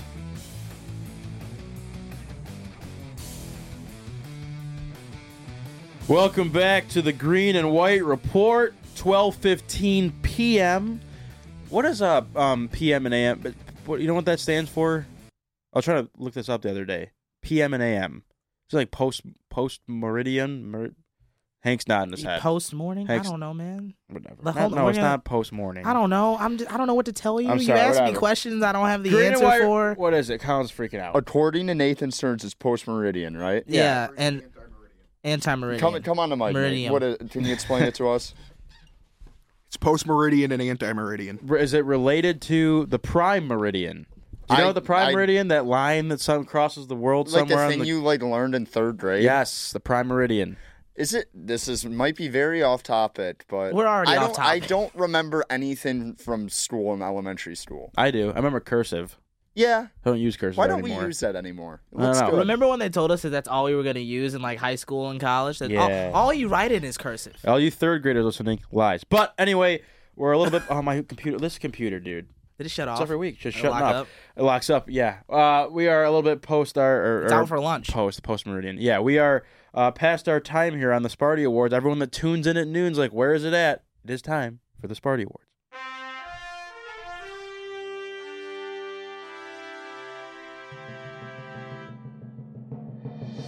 Ladies and gentlemen, the Green and White Report is proud to present this week's edition of the Sparty Awards, brought to you by Impact Sports. Now, here are your hosts, Ryan Rabinowitz and Julian Mitchell. Thank you. Thank you very much. Appreciate pleasure, it. Pleasure to be here. Uh, it's a real honor to be up here uh, presenting this week's Sparty Awards. I had this like speech thing that I was going to start doing. I texted you guys about. Yeah, I didn't get to it, so I'll do it. it. We'll start it next week. Okay, I like I, I like the just ad libbing. I like the just ad libbing getting up here. You know, we got a great crowd out here. Some beautiful faces out there. A lot of beautiful faces. A lot of beautiful faces. Uh, and Luke you- Sloan. I will throw. Oh, that's that's a tough tough shade to throw. He is Wow, in charge. that was that was He is, throwing uh, him under the bus for very- no uh, reason. very much- And Luke just here Luke said goes. something to say. He's get up on the mic now. Stands Go up. ahead, go get him. Julian, man, I, I brought the trophy in there this morning. Go I get 'em. awarded it to I'm gonna you grab this. guys. I I, I compliment. I think I complimented your sweatshirt. What's going on, you man? did. I'm kidding, man. I love you, man. Don't don't try Don't- to backpedal now. Don't backpedal now. You already ruined it. Okay. Makes uh, great radio. I will throw the number out here 517 432 3893 if you want to call in 517 884 8989 to text or join us on Twitter at WDBM Sports using the hashtag GW Report. Sparty Awards this week was inspired by the uh, first and last uh, parents' tailgate that I hosted at my house. I met the Balleys, by the way. Trent's parents came over. It was a pleasure. Collins, you weren't there to meet the uh, the other the, the Motown Rundown parents. Uh, It's a Well, shame. I was not gi- given the invitation or You even aware of this event even Well, happening. well, I've given Honestly, you the neither, in- neither was I, Collins. Oh, so don't. the- and no, by the what, way, I've invited you and Trent You never have. to my parents' Maybe tailgate once. multiple. You've I said literally say passing. every week you guys can come. You've said Thanks, in Collins, for that invite time. too. I'll just be by Ev- myself on everyone game can come. days. Even Whatever. Bach can come. Bach's in the studio. Bach, What, your do you mean? on, by what do you way. mean? Even Bach Oh, can it's come? on. What do you mean? Oh, even yeah. Bach can I don't wanna come like, is now. an Okay, afterthought? sorry. Yeah. sorry. Okay. Gosh. Anyway, inspired by the parents' tailgate, uh, my parents, uh, great people, God bless them. Uh, my father, big Michigan fan. Don't know why, but he uh, the only time he's ever really been to East Lansing is to move me in and move me out. So he just kind of drops the boxes on the floor. And goes, I'll see you when you whenever you come home next. Uh, my mom has a, she's born and raised in Ann Arbor, but has now adopted the uh, Michigan State pride. She's a big. Gotcha, gotcha. She loves the go green, go white thing.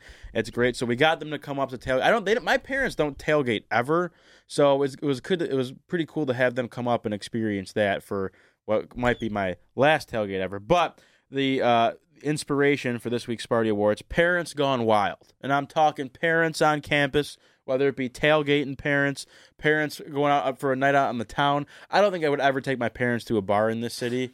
I could, I couldn't do it. That is by far- that is the most crazy thing to me. Yeah. when you see like a 55 year old guy cutting a rug at Harper's with a bunch of 19 year olds who are not even I do, 21. I do admire like it seems like a lot of the some of the girls that go to school here like are very close with their mom, so they'll bring their mom to the bar. No, that's, a that's not psycho, okay. Th- it's not psycho okay. Move. don't do it. It's not. Yeah. It's not. it's It's, not right. for everyone. psycho move. So, uh, with without further ado, I I, I want to try to break this down as far as like total. I was originally pitched this as like total parent tailgate moves or like things that happen. So I know Julian was a little was struggling with because your parents had never been here for. a My parents don't love me, so Oh. they they don't.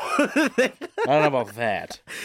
they have they haven't been up here. I'm up sure here. they do. I maybe we'll see. Who who knows? We were in the group chat, and when you pitched this Rabinowitz and Julian said, "Well, my parents have never been up here," I was like, "Oh, Yeah. puppy dog." I But was the like, "Oh, Collins, the Collins dog." family's here every every weekend, rain or shine. Yes, past- yes. Kelly. Collins, Kelly my father, Collins. my father, my father, Kelly Collins, does not play no games. He lives and dies Michigan State football, and I, I, I haven't checked on him after yesterday's game, but I generally was like concerned about his health after the game. Well, uh, you can. I want Collins. If you have any extra ones to jump in here, because obviously you you've been through the ringer here. Yeah, I, I, I'll, I'll chime in. I uh, so I'll, I'll kick it off here. Parents gone wild. Parents on campus. My first one of total parent moves. The uh, the back in my day thing with the Mm, college yeah. days. My dad was was on fire with that yesterday. My dad went to Eastern Michigan, but it started off with like he walks in. I was like, oh, I got a pretty nice place here, and he goes. Back when I was in college, we had two guys living in the basement that no one knew about. Like it was, and it was like just little little pieces here and there about things that would happen through the day. Yeah, back in, back in college, you know, we used to eat this or we used to do this or every night they had this like and like that just it was like all night long. And and it's incredible like when you have other adults involved, they start like talking about their own college days and they kind of start to see the, you know, the little tear roll down the face. They're, you know, missing missing the good old time. But that's like a quintessential parent thing. Like, I feel like Yeah. at every parent's tailgate you're at, every time the parent comes to campus, it's like you're hearing something about their old, you know, their old college days, the the good old days. It's it's like an old person thing to do in general, but mostly on when you are when you get to campus. Fair know. enough. You're right. My dad went here, and that's literally we drive through campus, and he'll be like, "Oh, that right there, that used to be my spot." I'm like, Yeah. no, no, it wasn't. Like, Yeah. stop it. Wait, Julian, your dad went to Michigan State? Yeah, my dad went here.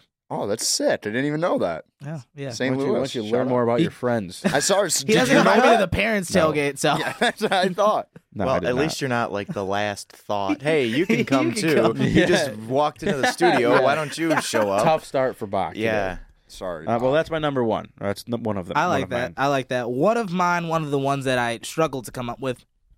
Parents wanted to set me up with every girl on campus. Yeah, yeah. Could be any girl yeah. that just exists. Yeah. If she lives and breathes, my parents would be like, "Yo, what about her?" Yeah, we uh my my house is located behind the uh, Alpha Phi sorority. Ooh. Very very pretty girls, very pretty girls.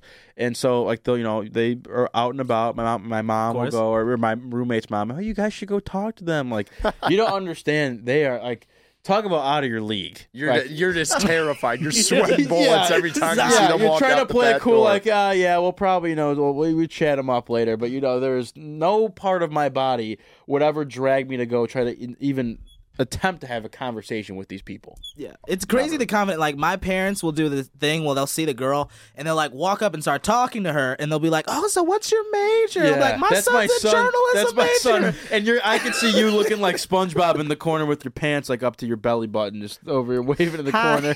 the thing about it though, it's never your parents who do it. It's like your parents' my parents' roommates- friend. You're like, come here, come here. Come you here." you want to meet? You want to meet my like second cousin that I know? Yeah, Like I'm like, and you're no. probably like, hi. Hi. Hi.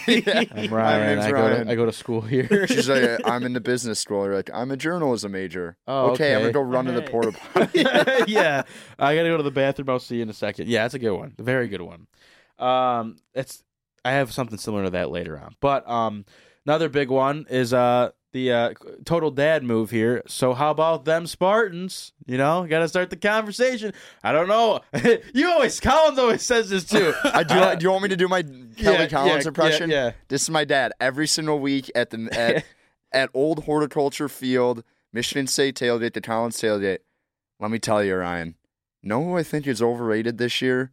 Michigan. Every single week without fail. He doesn't like he doesn't do this like consciously. He's just like, let me tell you, I think Michigan loses today to Middle Tennessee State in football. I'm like, Dad, what are you even talking about? It always it always And he's like, I, point. unbiased, unbiased take. I'm like, okay, Dad. It always comes to that point in, in the in the day where your dad will pull you aside and like get real nitty gritty with you about sports. You go, I'll tell you what. I go, the Spartans team. I don't know if they're winning. they're winning today. I'm like, really, Dad? You don't know if they're winning? Because I just don't know. Because I don't know about that court. And my dad, like you know, a Michigan fan. He's like, I don't know about that quarterback 14 you guys got. I'm like, that's your analysis. you don't know about 14. That's what you have to say about the game. But that's total dad move, total parent move. Collins, can I interject real quick? Do Yes. you have is do does your parents' tailgate have a sign that like labels it as no, the no, as that's the, the, one Collins thing tailgate? that's been. We, we we've had don't had discussions about getting a flagpole Oh, because I think that's Oh, yeah. that That's a staple. The, that takes the tailgate to the next level. But my dad has been upset the last couple Christmases. The fact that we literally just get him like alcohol and stuff for the tailgate. He said, "You guys know I need clothes too." So we so we kind of held off on the flagpole like idea. But it, it's it's an it's an addition that needs to be made. Yeah, you gotta you gotta like mark your territory. Th- That's when you know A you're legit. flagpole. I would I would laugh so hard if I just walked past and there's a Collins Collins tailgate flagpole out there. That'd be sweet. All right, my uh, my next one is when the dad has to ask everyone about his food, about the barbecue. How's it going? He's like, hey, how you like that hot dog over there? Tastes pretty good, right? That brisket's good. You like that? You tried the macaroni salad yet? Come on, we got tons of food. Go get some. Oh, I love. I went to my friend's tailgate. and His dad was cooking, and so I'm sitting there, not that hungry. Ate a little bit. of Things He's like, Are, you don't want any more? Have, Yeah. have as many plates as you want. I'm like, I'm good, man. Yeah, I'm He's like, no, fine, no, no, no. Here, have this, and just dumps it on your plate. You're like, I didn't, I didn't ask for this. Or the guy who's like, go in a white cooler, take anything you want. Okay, Yeah, yeah, yeah, yeah. Hey, it's kid, come whatever's mine is yours. Yeah, hey, come here, come here. White cooler over there. Anything you want. Don't tell your. He's don't like, tell there's beer, there's beers on the bottom. There's beers on the bottom. Yeah. um, I'm gonna piggyback on that one because my mom, again, my mom is one of she's Italian, so shout out. Always, always food. Like no one ever goes hungry. Everyone eats. There's always leftovers. My mom yesterday. Keep in mind, we had there's four people that live in my house. Two families came up. One was supposed to come up, didn't work out. Whatever. We had a bunch of my my parents' friends, my roommates' parents' friends were there, and I explained to my mom. I go, well, we can coordinate with the other families what's being brought. You don't need to bring everything. She goes, yeah, sure, fine. I'll, I'll bring up, you know, this and this. I go, fine. She's like, I'm bringing up brownies and and chili. I go, okay, yeah, perfect. My mom rolls up with the with the car, sub tray, brownies, cupcakes, four different kinds of chips, onions for the chili, Fritos for the chili, cheese for the chili, three two liters of pop. You gotta be. It just it was un, bringing too much food to the tailgate. That's that was my my total parent move. My parents gone wild. Maybe just my mom. I don't know if other parents. No, I skimp think on the that's food, real. But like, there's always it's just the food is just ridiculous. There's always one person at the tailgate who brings the cookie tray Yeah. or like the muffin tray, and nobody touches it. Yeah. and and that that like one parent is like, you know, there's like cookies there. He's like, oh, I don't know who brought that, and it's like that parent every time. Yeah. he's just trying to pump up the cookies he got from Meijer. Yeah, so I do appreciate it, Mom. Thank you for that. But uh, that's it happens. It happens. I like it. I like that. I'm gonna be honest with you. I think I'm running out of some. I I got. you I want think me I'm. to help I think you? I'm out of some. Yeah, back Yeah. back me up here. Yeah. So I, I'm at the tailgate. I went to go cover the Michigan State game, so I'm obviously not drinking. I'm just observing the tailgate, and enjoying the food. The most dad thing to do at a tailgate is have some random beer, just like it, not not a domestic, and like this random guy's like had a Yuengling. I was like, they don't they don't make these in the state of Michigan, and I know the guys from Michigan. He said, yeah, every time I'm in Indiana, I got to stop and get a Yuengling. Stuff like that is so dad. They're like, oh, you, you want a two hearted, like yeah, yeah, or Yeah, like making I- fun I- I of someone for gifted- drinking a I- natty I was light. gifted a couple two hearted yesterday. Like the guy who's like, "You drink natty light." Ugh. There's every dad does that. Yeah. Like sorry I don't sorry I don't make a salary. Yeah, I- Dad, yeah. like- every time. Yeah. That that's the one I had. That's a Uh, good one. I like it. I like it. You need a, you guys need one more or two more, don't you? That was your third one. This is my fourth now, right? Correct? Yeah. Yeah, Okay. yeah. I think this is My the fourth one here is similar to Julian's one about girls is getting grilled about everything in your life. Like I don't know, like if the last time like you see your parents and all of a sudden they come up and they're like, "So, Yeah. like you're going to class? How's school going? Talking to any girls? Like, you, oh, you're you're drinking, huh? Or like like the classic, like I don't know, like you're having another beer. Like I don't need like I like stay off of me. You know what I mean? It's like, hop it's off. like, have you been going to the gym? Because uh, I'm like, okay, mom, chill off. Yeah, my mom, my mom, my mom is a big, uh, you know, Ryan. You know, beer is a lot of calories in it. You're, you know, and I'm like, I get it, mom. Like I've put on weight. Like that. Thank you. Everyone has noticed. But just getting absolutely grilled. Like you're trying to enjoy your time. You know, you got friends there. There's good food. The music's going, and you gotta just it's, it's everything. You know, you're talking to anyone. You know, you some pretty girls over there. Just Uh, like yeah, you said, man. How's school going? How your classes going? You know what I mean? Can't handle it. Total parent move.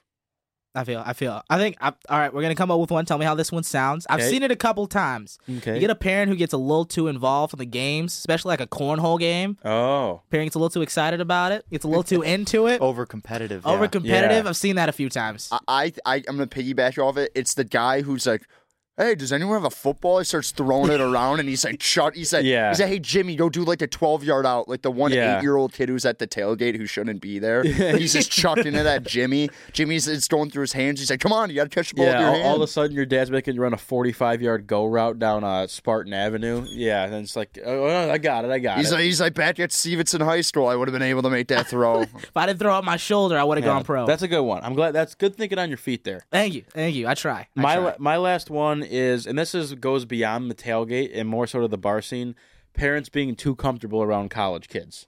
Like there's you see some you see some PU. greasy PU. you see some greasy stuff go on late at night when you're like Yeah, oh this yeah. this dad probably shouldn't be standing this close to this girl at the at the bar Yeah, People say the word moist is disgusting. My skin's crawling right now. You just mentioning that. I'm like, uh, yeah, I don't and- like and that you know, one bit. And it's you know, it's it's everything from the dad that like comes back to the tailgate and is like, like, hey, I bet you, I, I bet you, I can out drink you guys. It's like, uh, sir, you're like, please don't. You're like, sure, I bet you could. yeah, yeah, Mr. Williams, please stop. Like you're you're making everyone so uncomfortable. Like that's I. It just it. is- I and I appreciate parents that can have fun. I do. I I grew up like my parents are very like my, my parents were never into the whole like you know my parents aren't big drinkers. So it's like that whole scene is very uncomfortable for me to be around with them because I don't want to. Not that I like you know have like a drinking problem and I get you know I'm out of control every night of the week, but you know you like to get loose a little bit. I think I had like one beer yesterday, but that was it. I just couldn't. I couldn't get myself. You had to stay uh, locked in. Stay yeah, locked in. exactly. A, lot, a lot of hands Stay to ready to shake. go. A lot of hands to shake. So yeah, that there's there's a certain line you got to draw. You got to kind of know your audience and, and how old you are to like. Okay, you know, there's no reason for you to be on the dance floor. You're creeping everyone out. Like, oh, you're at Rick's. The, you've now brought the average age up two and a half years because you're the that's only 58 year old guy at Rick's. It- It's you and your wife who leaves to go home early, and now you're trying to make friends, and it's just it's kind of weird. I feel like everyone in the bar is like always like secretly like sympathetic for that person. Like, oh, he, I don't know. He, needs this. No, You're like, I'm no, like- you're oh, like no, I'm like, you sympathetic, gotta- but at the Yeah. same time, you're like, Yeah, stay you're away from that Stay guy. away from me. Yeah. I'm sorry that you need this, but uh, Don't talk to me. Yeah, that's Yeah. that's the No, only that's time. I'll, when I- that's the only time I'll, I'll turn down a free drink is when it's like a good guy is like, "Hey, you want to like you guys trying to talk to me about like football?" It's like, "Hey, well, can I get you a drink?" No, sir, please, no, Please you stop. don't. You don't Please- have to. Yeah, no, we're yeah. good. Well, that's that's mine. That's it. No, I'll, that's- I'll- I'm gonna that's- give one honorable mention because No, I no, I got you. I'm, Okay. I am I- gonna I- lob this up to you, and I need you to throw it down. this might be just like subjective to me, but every single time I like go to a parent's tailgate or something and I don't have a hat on and my hair's like messed up for some reason, say, "Oh, have a rough night." I'm like, "No, I didn't have a rough Yeah. night. I just stayed in, got some stuff done." I woke My up was every just single scruffy. time, every single time. You had a rough night. Oh, uh, you had a lot of fun up here, aren't you? And my mom's acting like I drink seven days a week. I'm like, Mom, that is not possible. I'd be dead. like, like it's unbelievable. I'm sure me. people do it. I mean, they do, and they're dead. so they do, fair. and they're dead. That's fair. Okay. Well, I guess that's it, huh? I like it. Those party awards. That's it. That was good. We gotta start getting like creative with these topics. I think that was like that was pretty creative. I think we really just need to go. We need to go off the rails at some point. Yeah. Oh, like completely. We need to just get something belligerent, crazy yeah. that we have a very strange ranking or nominations for. yeah. People get fired up. Yeah, you need. I want like verbal jabs left and right. Yeah. yeah, yeah. That's fair. We We'll- gotta start fighting about this. we'll Maybe we should there. do Q- Qdoba prices next time. Yeah. prices of things. Maybe the Uh, tax you shouldn't code. bring that The up. tax- You shouldn't. Yeah, you shouldn't bring that up. Okay, we will I'm just put gonna bring this up all the time. We will put the Sparty Awards to rest. That was Parents Gone Wild. Uh, we will now move on. We join Eric Bach is joining us. You've already been here for many minutes, but Yes, I you're now officially joining Oh, us. thank you so much. Thank you for being here, taking the time out of your busy Sunday. We do appreciate it. We appreciate everyone. Thanks, thanks, guys behind the glass. Thank you all. This is a thumbs up to you guys. I'm doing a thumbs up right now in the air. Thank you guys. Uh, really good radio there. Well, I, I I described the thumbs up. I told everyone I was doing a thumbs up. I hate that. Oh, oh, that's bad radio. Shut up. I'm making hand gestures. Anyway, not not you, just in general. Uh, if you want to join in here, we have Eric Bach to talk football with us once again. Unfortunately, not for you, but just Well, Michigan State football. yeah. 517-432-3893 is the number. If you want to text us, 517-884-8989 is that number. Or you can tweet us at WDBM Sports using the hashtag GW Report. Uh, not great situation here, Bach. Um, I don't really. We Julian and I exhausted a lot of this at the beginning of the show, but obviously we bring you on here. So uh, your takeaways, if anything, we can. If you want to throw some positives in there, by all means. Uh, as you look at me with that, Yeah. like a strange look on your face, like what are you talking about? Positives. Uh, as far as that Illinois game goes yesterday, what were your takeaways? So I was lucky enough to not have to watch it live. uh, I was on the road refereeing yesterday, so I, I did watch it last or somewhat last night and some this morning when I got back. So I have I have pained myself through it like the rest of you have. But um, my my major thoughts is it was like like the things come completely full circle. Dantonio found it in this state. Yep. Took it to heights that it's never been to before, and now we're back to where he found it. Right? That that was a John L. loss yesterday. Fair, fair enough. 28 to 3 against bottom feeder Illinois who credit where credit is due. Those guys don't quit. They Yep. did the same thing to Michigan, but Michigan was good enough to hold them off at the end. They beat Wisconsin. I mean, they've won 4 games in a row. So, I mean, Michigan State caught Illinois at the wrong time, but it's, it's Illinois. And they haven't been to a bowl game in 5 years. They're they're going bowling Yeah, now. they're going now. And- you're welcome. But I mean, twenty-eight to three. What there would two years ago even. There's no even particle of doubt in my mind that Dantonio and MSU is going to put that game away up twenty-eight to three. Yeah. And now it's just you had a chance. The three losses in a row to Ohio State, Wisconsin, and Penn State were a product of playing a better team. And those three are the, the well, now Minnesota too is the class of the Big Ten, right?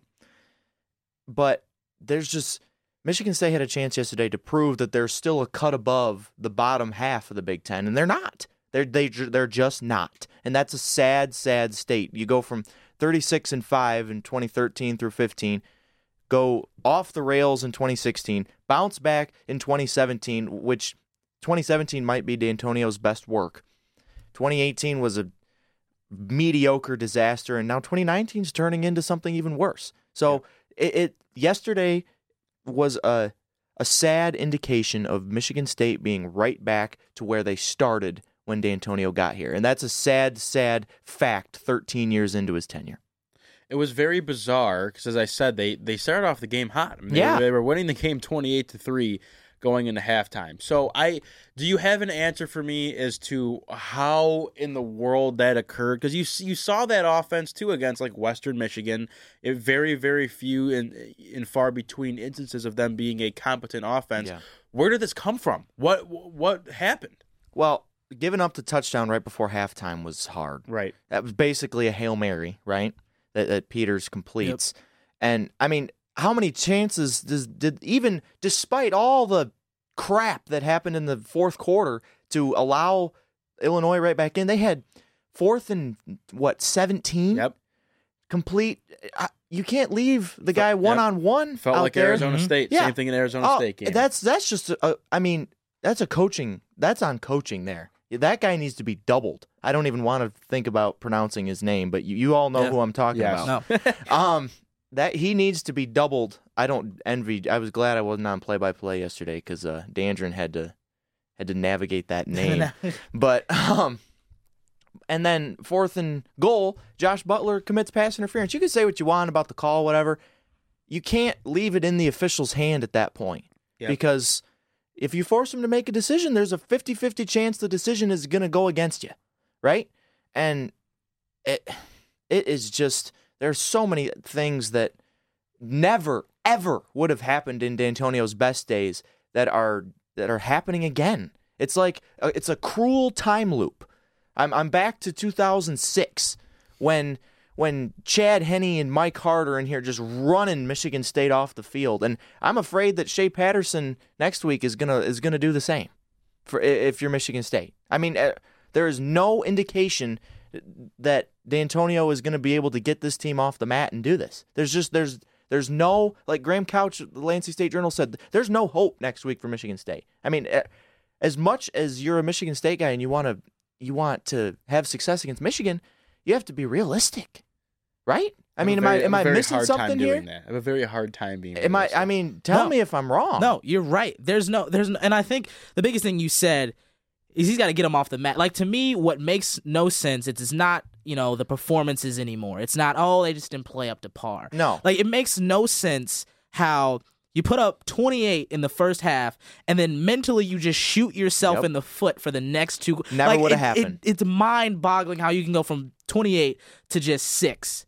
Yep, never would have happened two years ago. Never would have happened. Next question. Is, and that's that's actually what I want to ask you as someone because obviously Ryan and I haven't been sitting in the press conferences, but you've been there, and so I want to ask you when you hear things like next question and you see the people who are ans- who are asking these questions. I mean, Yeah. are you behind that Dantonio needs to answer these questions, Yes. and how do you feel when you sit there as someone who has to ask those himself Yes. and get those? he answers? has lost. He used to have the immunity to some of these questions, but he he has lost. He has turned in all his tokens for for you know being able to pass on these realistic questions. Right? He he, used to have that. You used to be able. Somebody would ask some off the wall question, and he would be able. He would have the credibility to go off and be like, no. But now the the product that he is consistently putting on the field, what this fan base expects, what this university has come to know, is not matching up to how his attitude. And that that's the scary thing. You know, we know how question. we know how yeah, thank you Collins. We know how stubborn he is, right? Just Right. no reshuffling the deck chairs on the Titanic basically before this year. And there he's too stubborn. He's he is now don't get me wrong, he's the best thing that's ever happened to Michigan State football, right? Mhm. But now it's he's coming off as an old senile man that's that is stuck in the past and resting on his laurels of all the success that he's had. And and in today's landscape of college football, that's not good enough. Yep. That is not good enough. And n- next week, Jim Harbaugh and Shea Patterson and the rest of those 100,000 plus people in that stadium are going to be laughing at we have passed up Michigan State for 5 years at least. That that's what that's the attitude now, right? Yep. I, I think you look at that game too, and I do want to get into that with you. Um, I the first half I was like, "Hey, Michigan State's looking Maybe. good. They Maybe got a there's tough- some life." Yeah, the Wolverines got a tough time next next Saturday, but now then you kind of you know water finds its level, and then you're looking at the second half and you go, "This is scary." Is there any chance at all of Michigan State going into Ann Arbor and pulling? Because again, it is a rivalry game. You know, whatever you throw the records Yeah, out, whatever. These two teams really don't like each other. Right. But is there any chance they go in there and you, you see some old life from? Because Yeah. to me now, I don't even care. I mean, I I, I don't even care if you make a bowl game. Just go beat Michigan. Mm-hmm. Right. Is there any chance they go in there and win that game? Before yesterday, I would have said yes. Because with all that stuff, you know, you throw the records out in the rivalry game. Yep. It's, you know, they Yep. they hate Jim Harbaugh. Antonio's 2 0 in Ann Arbor Mm-hmm. against Jim Harbaugh. Uh, you know, all the talking points that those of us who will be on the radio calling the game will probably be using next course, week, of right? course. Um, but just yesterday was so mentally had to be mentally demoralizing. Like there's just in my mind, there's no way you can get up from that, right? I mean, you can have all the emotion and adrenaline that you can going into that game, and I'm sure they will. But maybe they'll play well in the first quarter, but there's they don't have the talent or the execution ability to do what it takes for four quarters to beat Michigan, in my opinion. And that's not to say that Michigan's some world beater because they're not. I mean, they're improved. Uh, You got to give them credit where credit is due. They have they have steadily improved throughout the year, but I just I don't see it. I mean, I hope I'm wrong, but I don't see it. Unless you have anything else, my last question because you have to get to the picks, Julian. Go for it. Go for it. No, you got it. If you are Bill Beekman, if you're the AD of this school, Mm. and you're now it now falls on you as to what your decision is to do with this football team. Are you walking into Mark Dantonio's office and shaking his hand and telling him that we appreciate your service? It's time for you to go, or are you looking at Mark and going, "Listen, we got to take some power back here. We trust you. We know you're a great coach, but you need to make some changes and you need to bring in some better talent here, or else this is going to be a bloodbath. Because, in my opinion, I said this earlier on the show. I don't think Mark is necessarily the problem. I just think he's enabling things He that are is. An contributing to the to the greater uh, atrocity that is Michigan State football. If I'm Bill Beekman, I go into Dantonio's office and I say, Mark, there needs to be wholesale changes in all assistant coaches, in recruiting philosophy, in offensive philosophy. You make them, or you will not have the ability to make them. You have earned the opportunity to fix it yourself. But knowing how Mark has operated in the past, that's not gonna Yep. it's not gonna fly. And that's the scary thing about it. So, really. I mean, that's what needs to be done. I don't know if Bill Beekman has the backbone to do that. Doesn't seem like he does, but we'll see. We'll see. I do have a last one. Is there Yes. any any hope in the future for this? Pro- I mean, I think you look down the pipeline and there's no one who who's going to be better to replace Brian Lewerke. Yeah. There's no names. Well, it starts on the offensive line. That's where all of the problems of the past four years, basically, for Michigan State have, have come from is Mhm. lack of depth on the offensive line and lack of real talent, even when they're healthy. I mean, they haven't been healthy, right? Haven't ever been healthy, which is a, a whole different conversation we can have. How can Michigan State not keep anybody healthy ever? But it's just it's you it starts there and if you can't build if you can't win the line of scrimmage it doesn't matter what play you run what design you have who's calling the plays who's throwing the ball who's trying to catch it who's running it if you can't win the line of scrimmage in college football in any football then you're not going to do anything Michigan State and Michigan from the Big House next Saturday at noon. Uh, fingers crossed. If you're Fingers if you're a religious man, do Yeah. some praying tonight, will you? Right. Go to go to church today. Go to church Go today. to church today. Uh, Eric Bach, thank you for your time here. you're welcome All right, we're getting towards the end here. Quick break. We have picks to come. I hope you're ready to go, Julie. We have to do this quickly. I stay ready. Yes, you stretching out I'm over ready there. to fire from the hip. Let's go. Do a little stretching. All right, quick break here on the Green and White Report. We'll be back with the picks. Stay tuned, folks. We'll be right back. Impact 89 FM. Having a bad day? Eh, nah, it's, it's alright. Nothing going as planned. Uh, Did you get rejected? I wouldn't call it rejected, Like, but uh, oh my god, I am never ever going out with you. Ah. Did you lose your job? it was like just kind of like a um, a part time job I had going on on there. You can't even make a freaking cheeseburger. You're fired. Did your roommate use your chapstick Well, I mean, I, I, I let him borrow my things sometimes. not- I, I don't. on his lips? Oh my god. yes, you are having a bad day. Well, what can I do to fix it? Tell you what, tune in to 89 FM The Impact. They have a wide variety of music that'll be sure to brighten your day. Well, what are you waiting for? Sounds like I need to do that like right now. Like right now. Now would be good. The music that matters. 89 FM.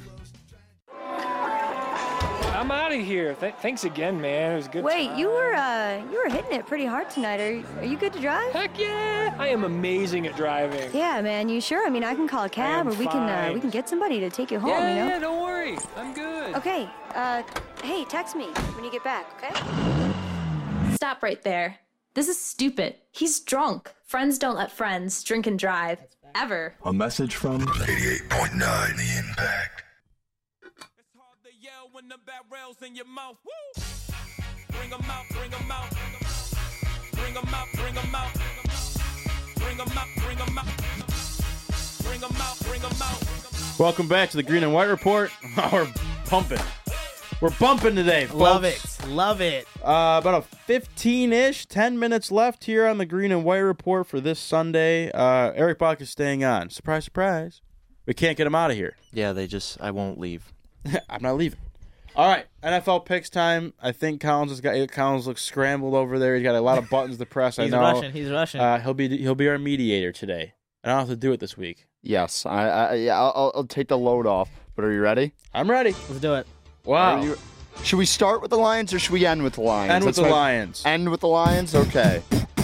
First game we got today, the New York G-men travel up to New Jersey to take on city rival New York Jets. New York Jets are three-point underdogs as the home team at MetLife today. We'll start with Ryan Rabinowitz. They're both the home team here, so it doesn't matter in my opinion. That's so bizarre. They share a stadium. That is weird. It's kind of strange. Oh gosh, these teams stink. I don't know. Give me Daniel Jones. Sam Darnold's proved nothing to me. I'm going to take the Giants in this one. Strange. Am I going next? I got next. Yeah, yeah, All right. yeah, I, got- yeah. I didn't know where, if we are gonna go. in a You're the mediator, Collins. didn't- Let's I, go. I have to mediate. I have to Mediate. mediate. No, you, you guys. don't. We'll go like this. We'll go me, Julian, and then Bob. All right, okay, yeah. thank you. Okay, Worst for that's cool. All right, give me the Jets. Sam Darnold, baby. Ooh. Giants. Uh, ever since Sam Darnold said he was seeing ghosts on Monday Night Football, I have no faith. Not a great look. He's gonna see the right ghosts. horrible look. Next game, we go to 1 o'clock kick in New Orleans. The Saints laying 14 points against the banged up Atlanta Falcons.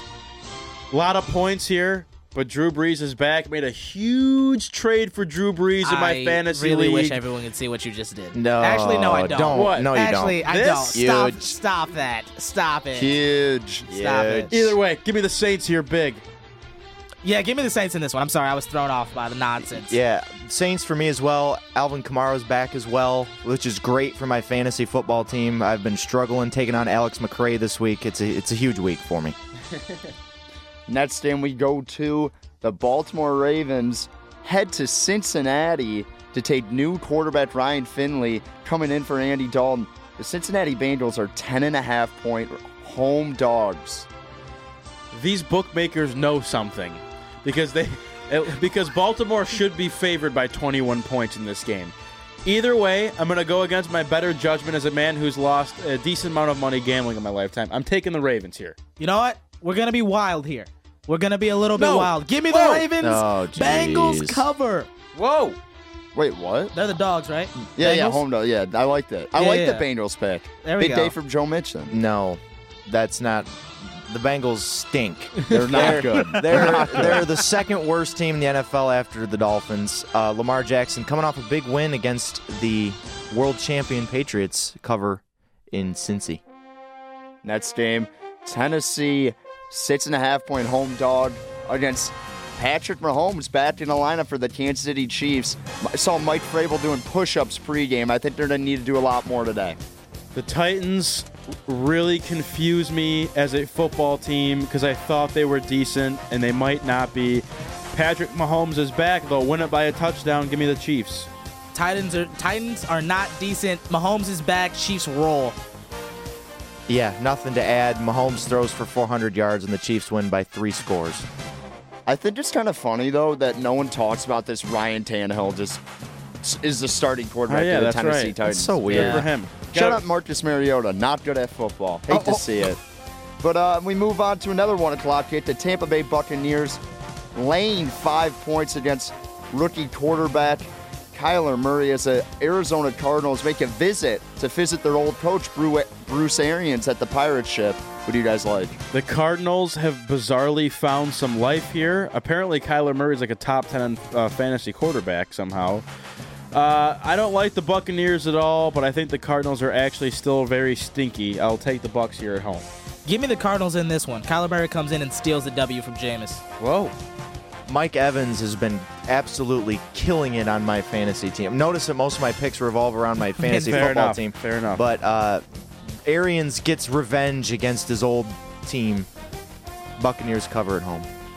The Indianapolis Colts without quarterback Jacoby Brissett Jacoby Brissett, excuse me. I did try to say that name, did not even come close to saying it right. Are 10 and a half point favorites against the lonely Miami Dolphins. Brian Hoyer gets a start for the Colts today. Uh, I this is a tough one because the Dolphins actually showed some life last week. Uh, I think they still stink though. Who's at home? The Colts are at home. Yes, they are at Lucas Oil. Give me the Colts. Brian Hoyer revenge game. Yeah, give me the Colts in this one easy. I said that the Dolphins earlier were the worst team in the NFL, so that's why I'm picking them. They uh, Whoa. Brian Hoyer represent Michigan State, but I just I think the Colts win, but the Dolphins cover. Brian Hoyer, shout out to him for making a good living for He a really guy- has. So is Drew Stanton. Best Yeah. job in the world.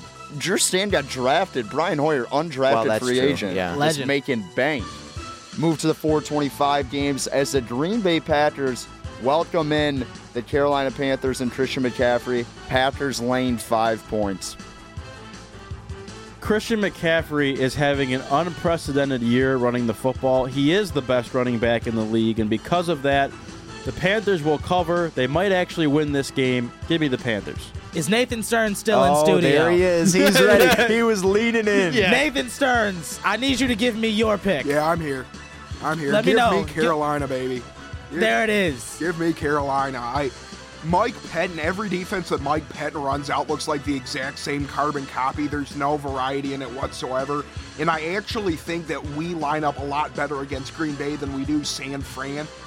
Just because Green Bay looks good this year, but if it wasn't for Clete, ba- Clete Blakeman having a personal vendetta against the Lions, the Lions would have won.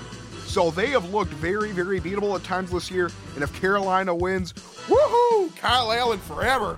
That's it. Stearns and I are riding off into the sunset Yeah. on the Carolina Panthers. If you didn't just hear that and decide not to take the Carolina Yeah. Panthers, you oh, have no heart. I was gonna take the Packers, and I was gonna say, how much longer before Fig Newton comes back, as Stearns loves to call our, our Cam Newton? Uh, I'm going Panthers because Stearns sold me. You sold me, Stearns. Well done. Okay. Oh yeah, I forgot I was moderating. Oh, my yeah, goodness. that's tough. That that you hate to see that happen. the next 425 game, Pittsburgh Steelers welcome in the Los Angeles Rams. The Steelers are four and a half point home dogs. Oh, that's tough. this is a tough one. Uh, I think the Steelers will keep it close. I don't think they'll win, but they will cover at home. Yeah, give me the Rams. Steelers do cover though. I have the Rams covering. Like Uh, it. I don't think the Steelers have enough offensive firepower to keep up with Goff and them. Sunday night football tonight. Dallas Cowboys welcomes in Kirk Cousins as the Cowboys are minus three and a half. Does Kirk Cousins win a big game on the road for once?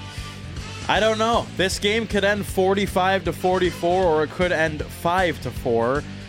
Oh, this is tough. I think the Cowboys are actually frauds. I don't know if the Vikings can do it though. Give me the Vikings to cover. I won't give you a win. Give me them to cover. Give me the Vikings to win. Kirk Cousins with the Joe Burrows esque stat line. Cowboys by a touchdown. Dallas covers. I don't. I just. Cousins just hasn't proven that he can I do this ya. on the I road, right? I hear you. No I, shot. you Yeah, gotta. there's no- precedent love- is so important. I I love hear ya. Kirk Cousins so much, but he is the equivalent of a guy who just can't get it done in the big moment. Just the equivalent. This is it. This is it right here. And by the way, I'm Joe Burrow stat line, that's not even possible. The guy was 18 for 23 TDs in the first half against Get it. Alabama. Co- Did you guys see Coach O post game? Oh, it was awesome. Crying? Love it. no. it. Did you Well, see what he said in the love locker it. room? I Yes. can't Yeah. say that on the air, Yeah. but Yeah. I'll tell you, I don't that's, a, think- that's gonna win you some recruits in the South. I don't think Yeah. that was meant 100%. for our ears as the public, though. Yeah. Oh yeah, hit that No. that players do Yeah, extra wind like, sprints come on on, Monday. man. Yeah. Yeah. Next That's game, Monday night, probably the biggest game of the week too. Shout out to Monday Night Football for getting one good game on Yeah, this year. So rare. San Francisco 49ers host the Seattle Seahawks, and the 49ers are six-point favorites. Again, This is a sucker line. the bookmakers are smart. Mm, give me the Seahawks. Something's not right about that. I know they're undefeated. Something's not right about it. Though. I think the Seahawks will actually be a good test for the Niners. The Seahawks are sneaky a good team too, by the way. People forget that. They're actually a good team. Who, Seahawks? Yeah. I don't think people forget the Seahawks Yeah. are a sneaky good People, team. people forget that. do they? I don't think they do. Give me the Seahawks to cover. Give me the Seahawks in this one. This is the game Jimmy G struggles in. Like I was gonna say about Monday night, it's like this is gonna be the first Monday night since Detroit Green Bay that Yeah. I'm actually gonna watch. Same. Um, give me the Hawks outright. Russell Whoa. Wilson. Russell Wilson is the opposite of Kirk Cousins when it comes to playing well on the road and ruining people's dreams. So he's been doing it since his Wisconsin days, and I think he does it to Jimmy G and the Niners this Monday night. I, I will tell you as we end the picks here, Russell Wilson, that Michigan State 2011 Man. Big Ten championship game, it's gonna that was one of the best scar me. I've ever seen by a college quarterback. It was incredible, incredible. Good pitch though, guys. Can we do the Lions game? Oh, I Oh, forgot yeah. about that. Oh, yeah. My Whoopsie. Should we? Should I cue the music back up? Get the music back up. There we go. That go. was such a perfect fade out too. It was. I know. well, you can after do it the again. fade in was so bad. I, but- You can do it again. yeah, I know. It's a lot of pressure. I, that's why I wanted to do them first. I'm a forgetful human being. The Detroit Lions. This line's down all the way up to the Bears minus six and a half after Matthew Whoa. Stafford out with a back injury. Can the Bears score more than six points to cover this line? this this this game is going to be a race to six. The first team to score six will win. Um, I'm so dejected that Matthew Stafford's Mhm. not playing. This team has ruined my life. Oh, I want them to win. They need to win. They need to win so bad, but they're not. They're not going to cover. Give me the Bears. I'm completely flip flopping what I said on the Motown rundown. Give me the Bears. Well, you didn't know about Stafford back then. Exactly. He must be really hurt because they never misses games. Yeah. He's hurt. So the, the, the, the line said doctors would not allow him to play. Yeah. Fair enough. Not good. Give me the Bears. You, give you the Bears. Give me the Bears. It's sad. God, I want to pick. Bears. I want to pick the Lions because Trubisky's not good, but the Lions have the 31st ranked defense in the NFL, and Jeff Driskel's the quarterback today. I kept calling him John Driscoll. Those are two completely different people. So what did John Driskell Hopkins do? Is he a serial killer? What? I don't even know who that guy is. I'm picking the Bears. Oh yeah. By the way, yeah. The Yeah. Pick. Sorry, Bach had to pick someone. Wait, John Dr- Wait, he's a murderer? Oh no, no, he's in Zac Brown band. Oh, oh. what? I Complete have my opposite. name- That's a flip. I have my names mixed up. Sorry. I will say this. I didn't make any picks today. I love the Lions at six and a half. There's no way, no way that the Chicago Bears score more than 24 points today. And I actually don't hate Jeff, Jeff Driskel. He's a competent backup. He's not your like. How do we know? Have you watched Louisiana Tech football ten, in the last 10 years? I years? love how Collins lit. I wish Well, he this was at was video. Florida, right? You can see Yeah, yeah, and then he transferred face. to Right, La yeah, Tech. yeah. Collins just like, "Pfft, have you watched No, Louisiana he, Tech no, but Yeah, he like played I at should have. he was- Yeah. He was a backup last year in Cincinnati for Andy Dalton. He wasn't that bad. I'm just saying he'll give them an opportunity to be in the game because Chicago's offense is so bad. The only reason the Lions are ever in a game is because of Stafford. That's I don't disagree. I'm just saying. I don't know. Maybe, maybe. Now the pits are done. Can I fade it out now? Go ahead. I'll pay attention to the fade. Smooth. Good so far. Good job. Good job, Collins. Well, I guess that's it, guys. That's it for today's episode of the Green and White Report. It's been a fun time. It always is. It's it been always fun. is. It's been real. It's been fun. What's the what's that line? It's been real. It's been fun. It's been real fun. Ah, Is that a line? It is a line. What I've heard, it? I've heard it. What is before. it from? I don't know. I don't know if it's from Oh. something. What's the thing that I've people just, say? I've, it's a thing that yeah, I've heard people say Alright. before. Is someone logging in on my Hulu on my phone? What? the heck? what? What's going on? First of all, are you guys gonna get Disney Plus? no. A Yes. hundred percent. For You are? sure, There's because of no the Star doubt. Wars stuff, the the original, the Mandalorian. Man, I gotta I gotta have that. I do have to watch that. I'm in for the old stuff. Well, oh, I'm like here old for the school Marvel. X Men Yeah, and Spider Man. Marvel too. Stop it. Yeah. Old uh, school X Man, get out of my face. Dude, Yeah. are you telling me that '90s cartoon is not fire? I did not watch that. I thought you were talking about like. Oh old- no, yeah, no, not the movie. We're talking the old school anime. Like I grew up on that stuff. the Falcon and the Winter Soldier. That, Yeah, that's gotta, have, good. gotta have that. Good movies. Okay, we'll wrap it up here today for the Green and White Report. Uh, for Julian Mitchell, for Ryan Collins, and every other human being that joined us today, I am Ryan Rabinowitz. Thank you for joining us. We will be here next Sunday and every Sunday, 11 a.m. This has been the Green and White Report.